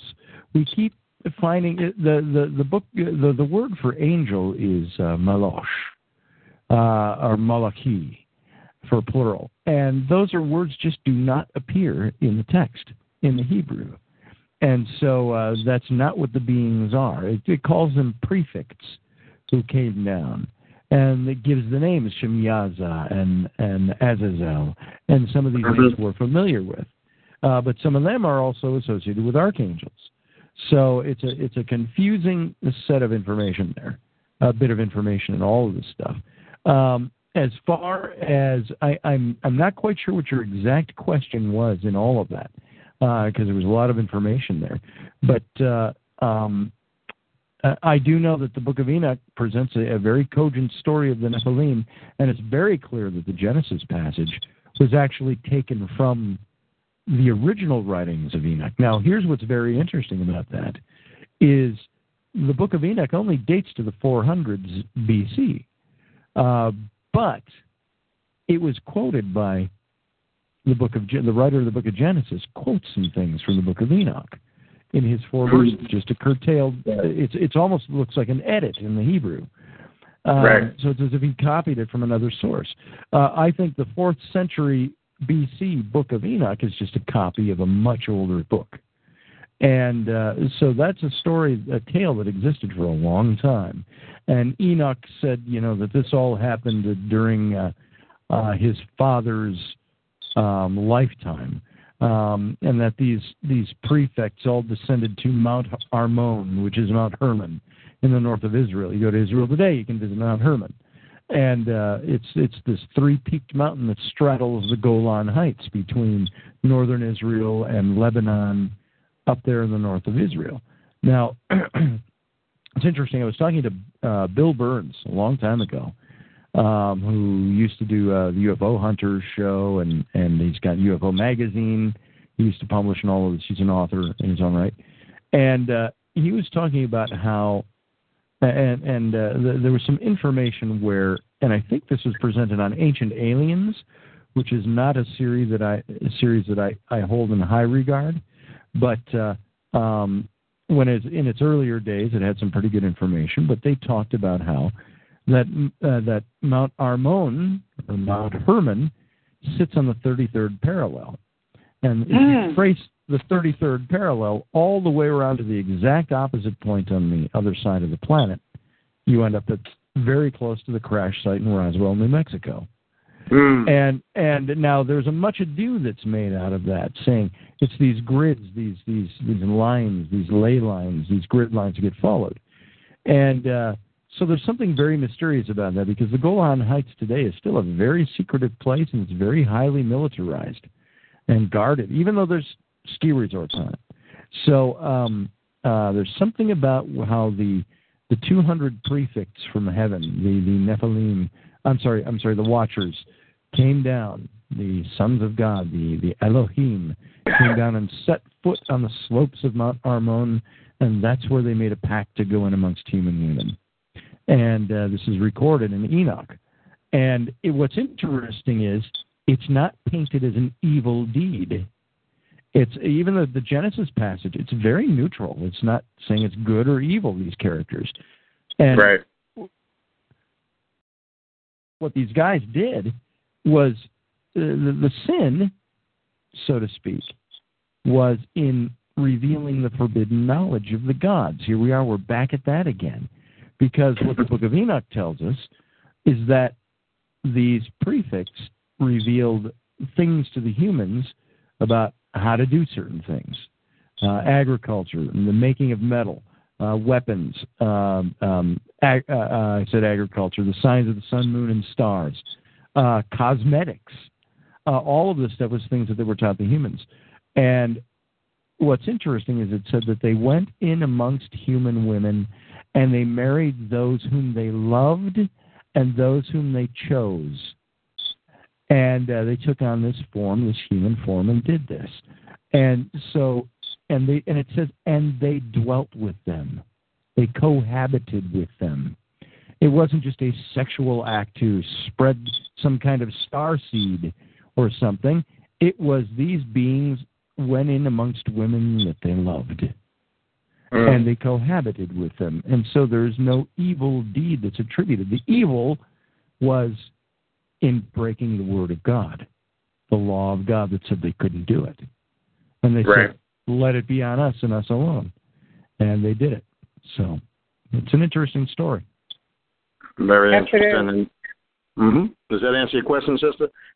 yeah, but you know, you know, and I just uh, just just one last question. You stated Sure. earlier that I think that uh, that you thought that Book of Enoch was I'm not sure how how old, but I've done a lot of research, and the, I have not been able. And I I've I'm I'm estimating maybe a couple hundred thousand years, and the reason why I say that is because they he says in Jared's days.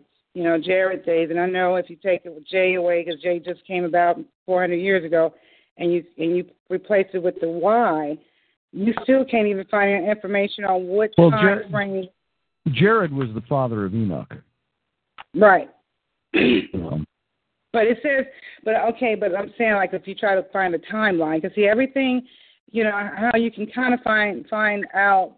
You have to know the timeline, and I I haven't been able to find anything solid of the actual age of the scrolls that was found in the um, you know, found in the caves. Uh, I've heard that uh, the Jews have that the portion that we have is only a portion, but they have the remaining scrolls that you know that's just incomplete book that's that that we do have available but there's no one to say exactly how old that scroll is you know i just know Uh, the area You're talking about the Book of Enoch itself?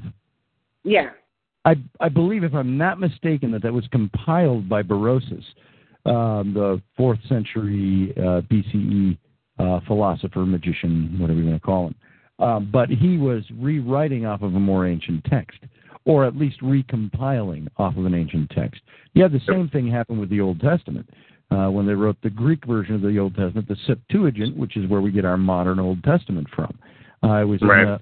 right around the same time, the fourth to fifth centuries BC, after the Israelite captivity in Babylon. The 72 rabbis went to the Library of Alexandria under the permission of Ptolemy II and recompiled the Old That's right. Scriptures out of oral tradition and what they could find in the library. Uh, and Right. this is why I think you have a lot of things that had textually changed from when they were originally written. So, Right. same problem for the Book of Enoch. A lot of information. Yeah. All right, sister, does that answer your I- I- question? or- yeah did, did did you tell us the time of your show on sunday Uh, 9 p.m. Central Standard Time to 11 p.m. So out on the East Coast, we're going to be 10, 10 to midnight, um, uh, and you can and we play live right over there on intrepidradio.com. okay thank All you right. so much for coming appreciate Thank you No problem. All right, appreciate the call. And, and again, I guess what, what we can definitely for sure establish, we, we know there are these beings, and we haven't even gotten into the reptilians yet. No, we don't have time tonight. We haven't even gotten into whether you believe in shapeshifters, uh, the bloodline of the reptilian. We haven't even gotten into any of that. But we can, Right. we've more been focusing, focusing on the Nephilim. We can establish there is, the evidence does support to a certain extent, there is some connection. There is some connection with the genealogy between us and these beings. It's there. I mean, the evidence supports it. There's passages, whether you're looking through a biblical context, whether you're going back to other cultures that predate the Bible, the evidence is there. And I think that's the key that we have to focus on. All right. So what we're going to do is we're going to take a couple more questions and uh, make sure you stick around. Uh, you know, after we um, let Okay. Scott go, we have a little post game. Uh, we're going to take two more questions. Is that okay for you, Scott? We take two more questions? That's just fine. All right, so we're going to take two more questions. Let's. Uh, I'm going to take this one offline. Um, This one says, and this is it says Jesus was told. Again, I'm reading this to you, Scott. Jesus told his disciples that the miracle he performs, others would do greater than him. Therefore, this conceptualization that Jesus is God or slash the Creator is negated by this quote in a sense. So, are we to take it that we have the same potential as Him? That's the question.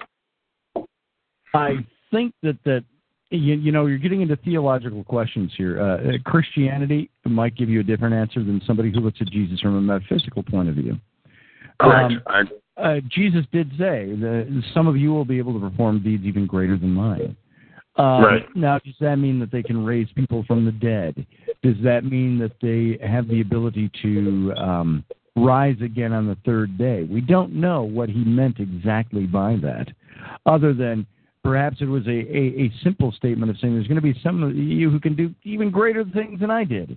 Meaning, meaning more widespread. You're going to do more. You're going to do more of the same. You're going to spread out there. Uh, is every word of Jesus were to take as this literal um, theological master concept.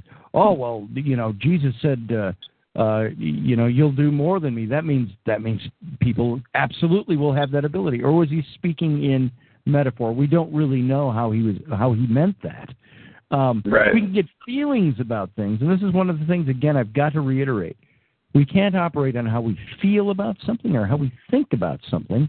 Correct. You, you've got to look at it and try to find out what it, what he meant and you've got to put it in whenever you're reading something out of an old manuscript like the bible you've got to think of three different things number one the language it's written in number two to whom it was being written Very and important. number three what the audience would have understood in their context not in a 21st century context Correct. so these are things you have to look at all of this when you're trying to understand what he meant by that. And uh, I, I think he was just saying that you know you're going to be able to do miraculous deeds in my name. And uh, now, now this is of course all predicated on whether or not the resurrection and the, the, the accounts of Jesus after the resurrection are truth, or were they, or, or were they manufactured? We don't know for sure. Exactly. That's very important. And it aches my heart sometimes because that's where I came from. That was my faith, my foundational faith. And it aches me that I don't know for sure anymore. Uh, Correct. I'm not not convinced by the feeling of faith. I want to know what I believe, and I think Correct. that's that's what it means to to have. And Paul wrote this, of course, uh, depending on whether you believe he was right or wrong. He said, "There's the milk is for babies." He says, "But meat is for the mature." And I think uh, this whole thing of faith is for the babes, but knowing is for the mature. I agree, and, and again, this is just this is just my my perspective. And again, we're all going to have our own perspective on it. And the key thing you said at the end, predicated on the whole resurrection and after the fact. I mean, in my research, this is just my again. I'm speaking for myself, and I, I don't per se. I, I was born and raised Catholic, left that long time ago, but I don't believe in any of that stuff anymore. I believe it it, it has been grafted from many other different ancient cultures that predated it you know, whether you want to go to the Sumerian cultures and talk about the Anunnaki, et cetera. Um, but the key point you just said at the end, truth is for the mature. So again, we have to we have to do our research and study and not go by our personal, you know, feelings, because again, this can be interpreted. And I've always said that you gotta when you're reading the Bible, and it's a key thing you just said, Scott. You got to know when that book was revealed, what was the condition of the people, what context it was written in at that time, and things were relayed differently because we can look in the Bible, for an example. I mean, I don't even want to touch the book of Revelations right now, but there was metaphors in there, you know, used in layman terms back then when they were describing futuristic events. But that goes into a whole, you know, a whole nother story. But that's a that's a key thing. All right, so what I want to do is take one more question for you, Scott. All then I'm gonna have you give, right. I'm gonna I'm gonna have you give your information before you leave one last time. But let's go to our last caller for the night, and everybody stick around after Scott leaves just for a, little little uh, closing thoughts, and we'll um, give you some announcements before we go off the air. But let's go to uh, we got uh, Satuk in Fort Lauderdale, Florida. What's going on, Satuk? You are on the call with Scott Roberts. Hey, how you doing? Greetings, greetings to you. Um, my my question basically is um, uh, as far as the reptilian subject, why um, would they want to mix with uh, the humans or anyone like what what why would they want to do that? And if they did, what is their what is the impact of uh, of that uh, of that action uh, still today? Um, so you're asking why would uh, why would they want to mingle with human beings? Yeah, he's saying No, if no, they what- did. He's, I'm sorry. He's saying if they did, Scott, say they did, what would be the purpose? Again, is that your Oh, question, right, Sato? Right. I see what you're saying. Well, the Anunnaki. First of all, we don't have any any indication that the Anunnaki mingled with humans. We we do have stories from the old cuneiform tablets that said the gods of the Mesopotamians, the Anunnaki, that they created primeval humans to do their work for them. Um, not that they mingled with them. Um, so the Anunnaki, we don't have that that mingling in there at all. Uh, where the mingling comes in is, I think you're talking about the Elohim, uh, which is in the Hebrew texts, and the Elohim.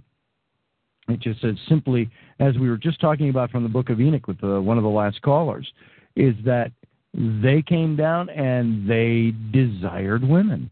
In some translations, it says they lusted after human women. Uh, so it was a, a lustful thing. In, in other translations, you have that they loved them and that they wanted to cohabit with them and that they spent their lives with them.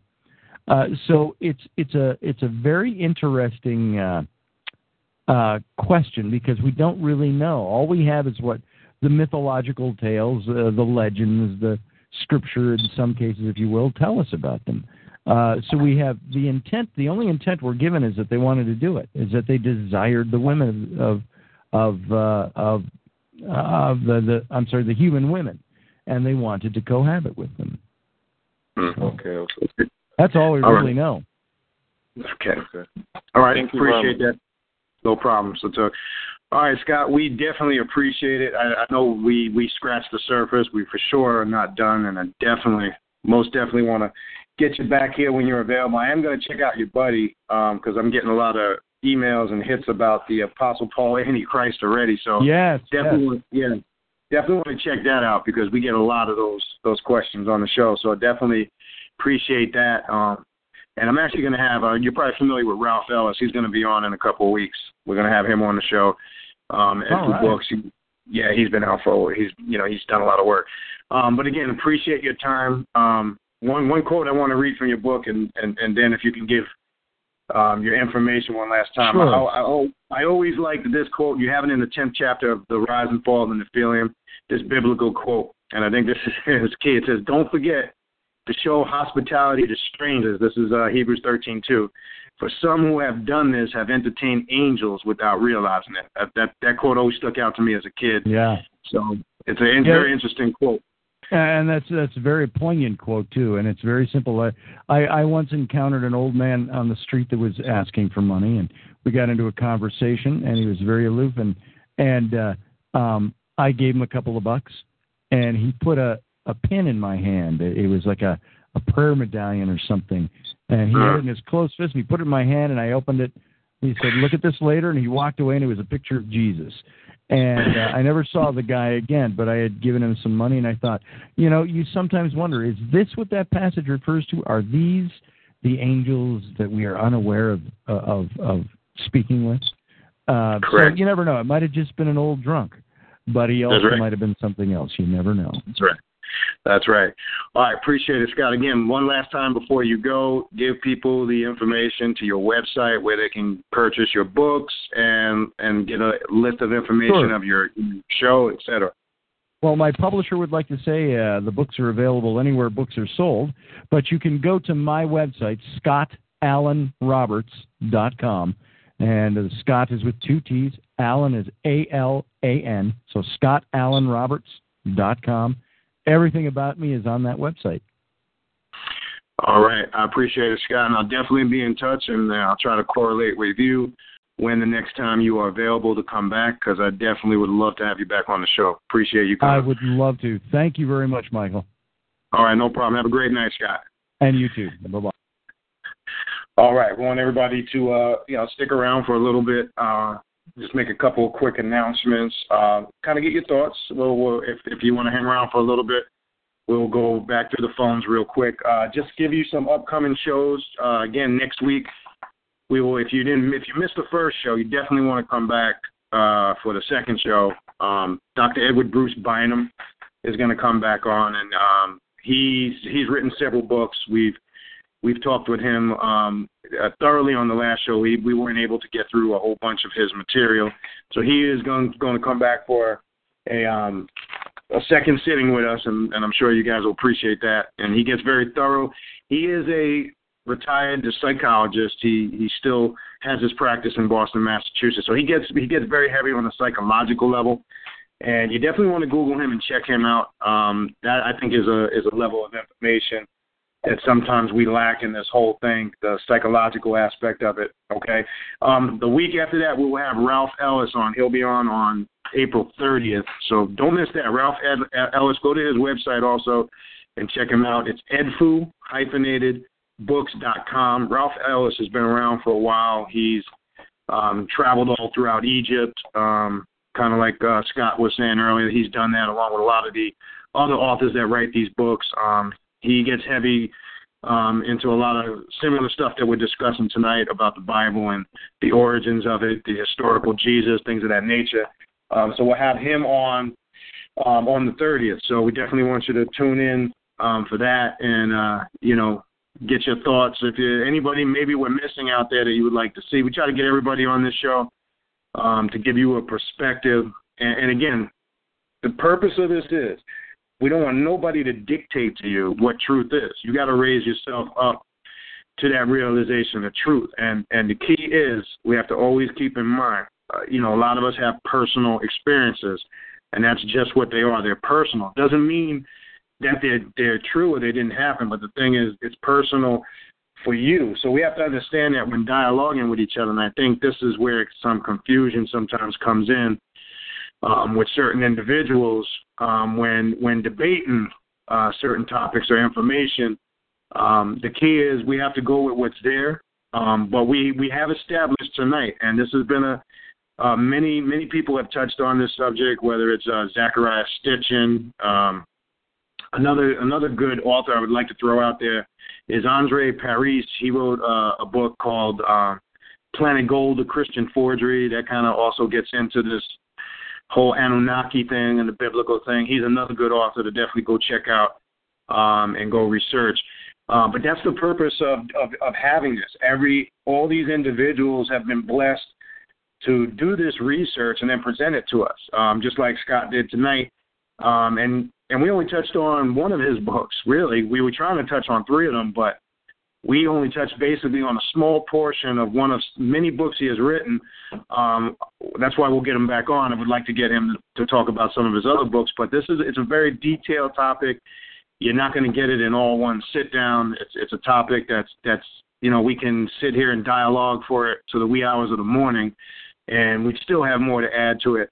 But I do think the one key thing is when we when we go to the Bible as we did tonight and and and showing you some of these these these scriptures and these passages, I think it eliminates in my opinion, and I'm speaking for myself, I'm not speaking for anybody out there, it eliminates the to me the nonsense that has been perpetrated by the Bible for over the years. Now this is just my personal opinion. I I in my research I don't believe in any of those biblical stories no more because I believe they've come from stories that predate it. I do believe that these were actual characters, but not the modern day way it's perpetrated to us today. I do believe, like Scott was saying, that there are hands behind the scenes today when he was mentioning some current events um, that definitely tie into you know things that are going on you know currently there's a connection with this today and i you know i do believe there are powers that be that do hide behind religion and use it as a tool um, to maybe to maybe uh, perpetrate another agenda. Because when we when we go all over the world right now, we see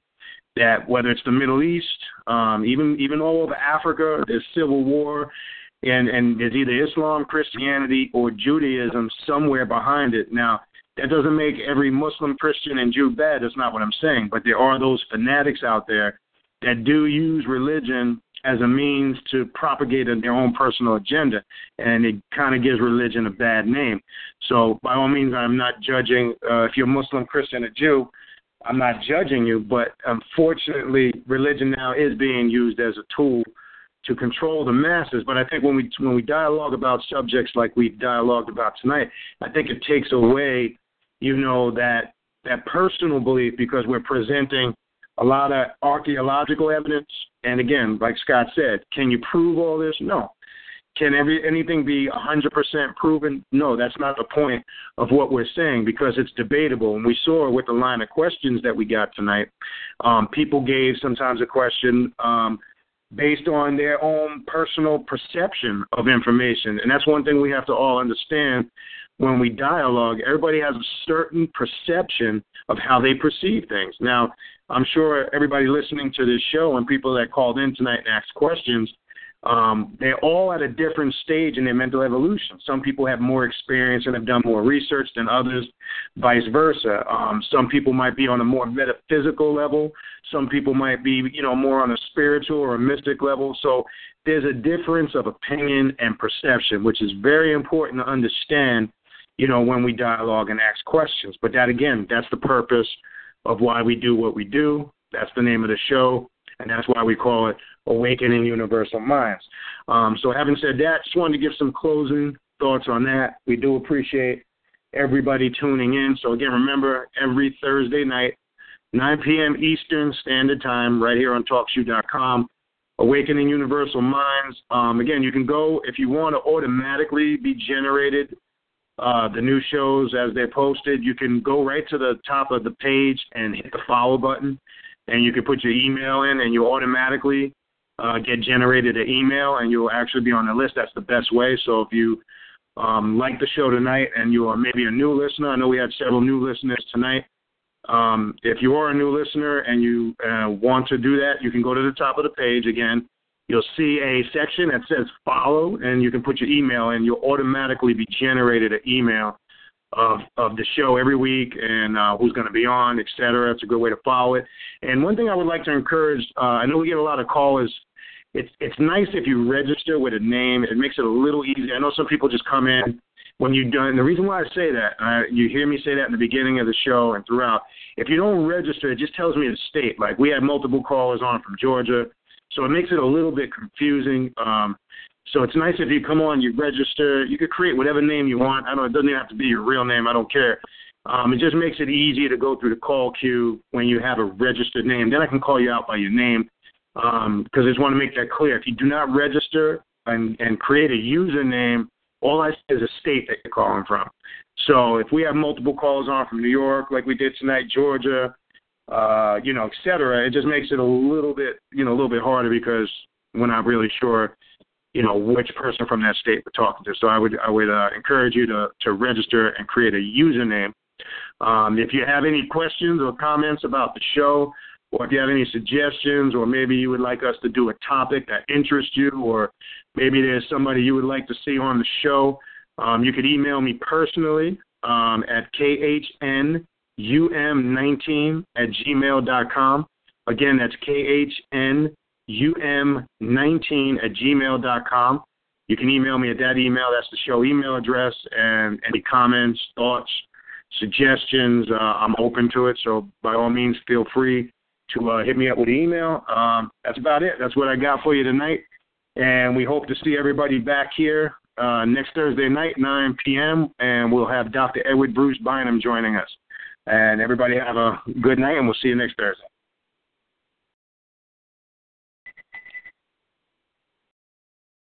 With Lucky Land slots, you can get lucky just about anywhere. Dearly beloved, we are gathered here today to. Has anyone seen the bride and groom? Sorry, sorry, we're here. We were getting lucky in the limo and we lost track of time. No, Lucky Land Casino, with cash prizes that add up quicker than a guest registry. In that case, I pronounce you lucky. Play for free at LuckyLandSlots.com. Daily bonuses are waiting. No purchase necessary. Void where prohibited by law. 18 plus. Terms and conditions apply. See website for details.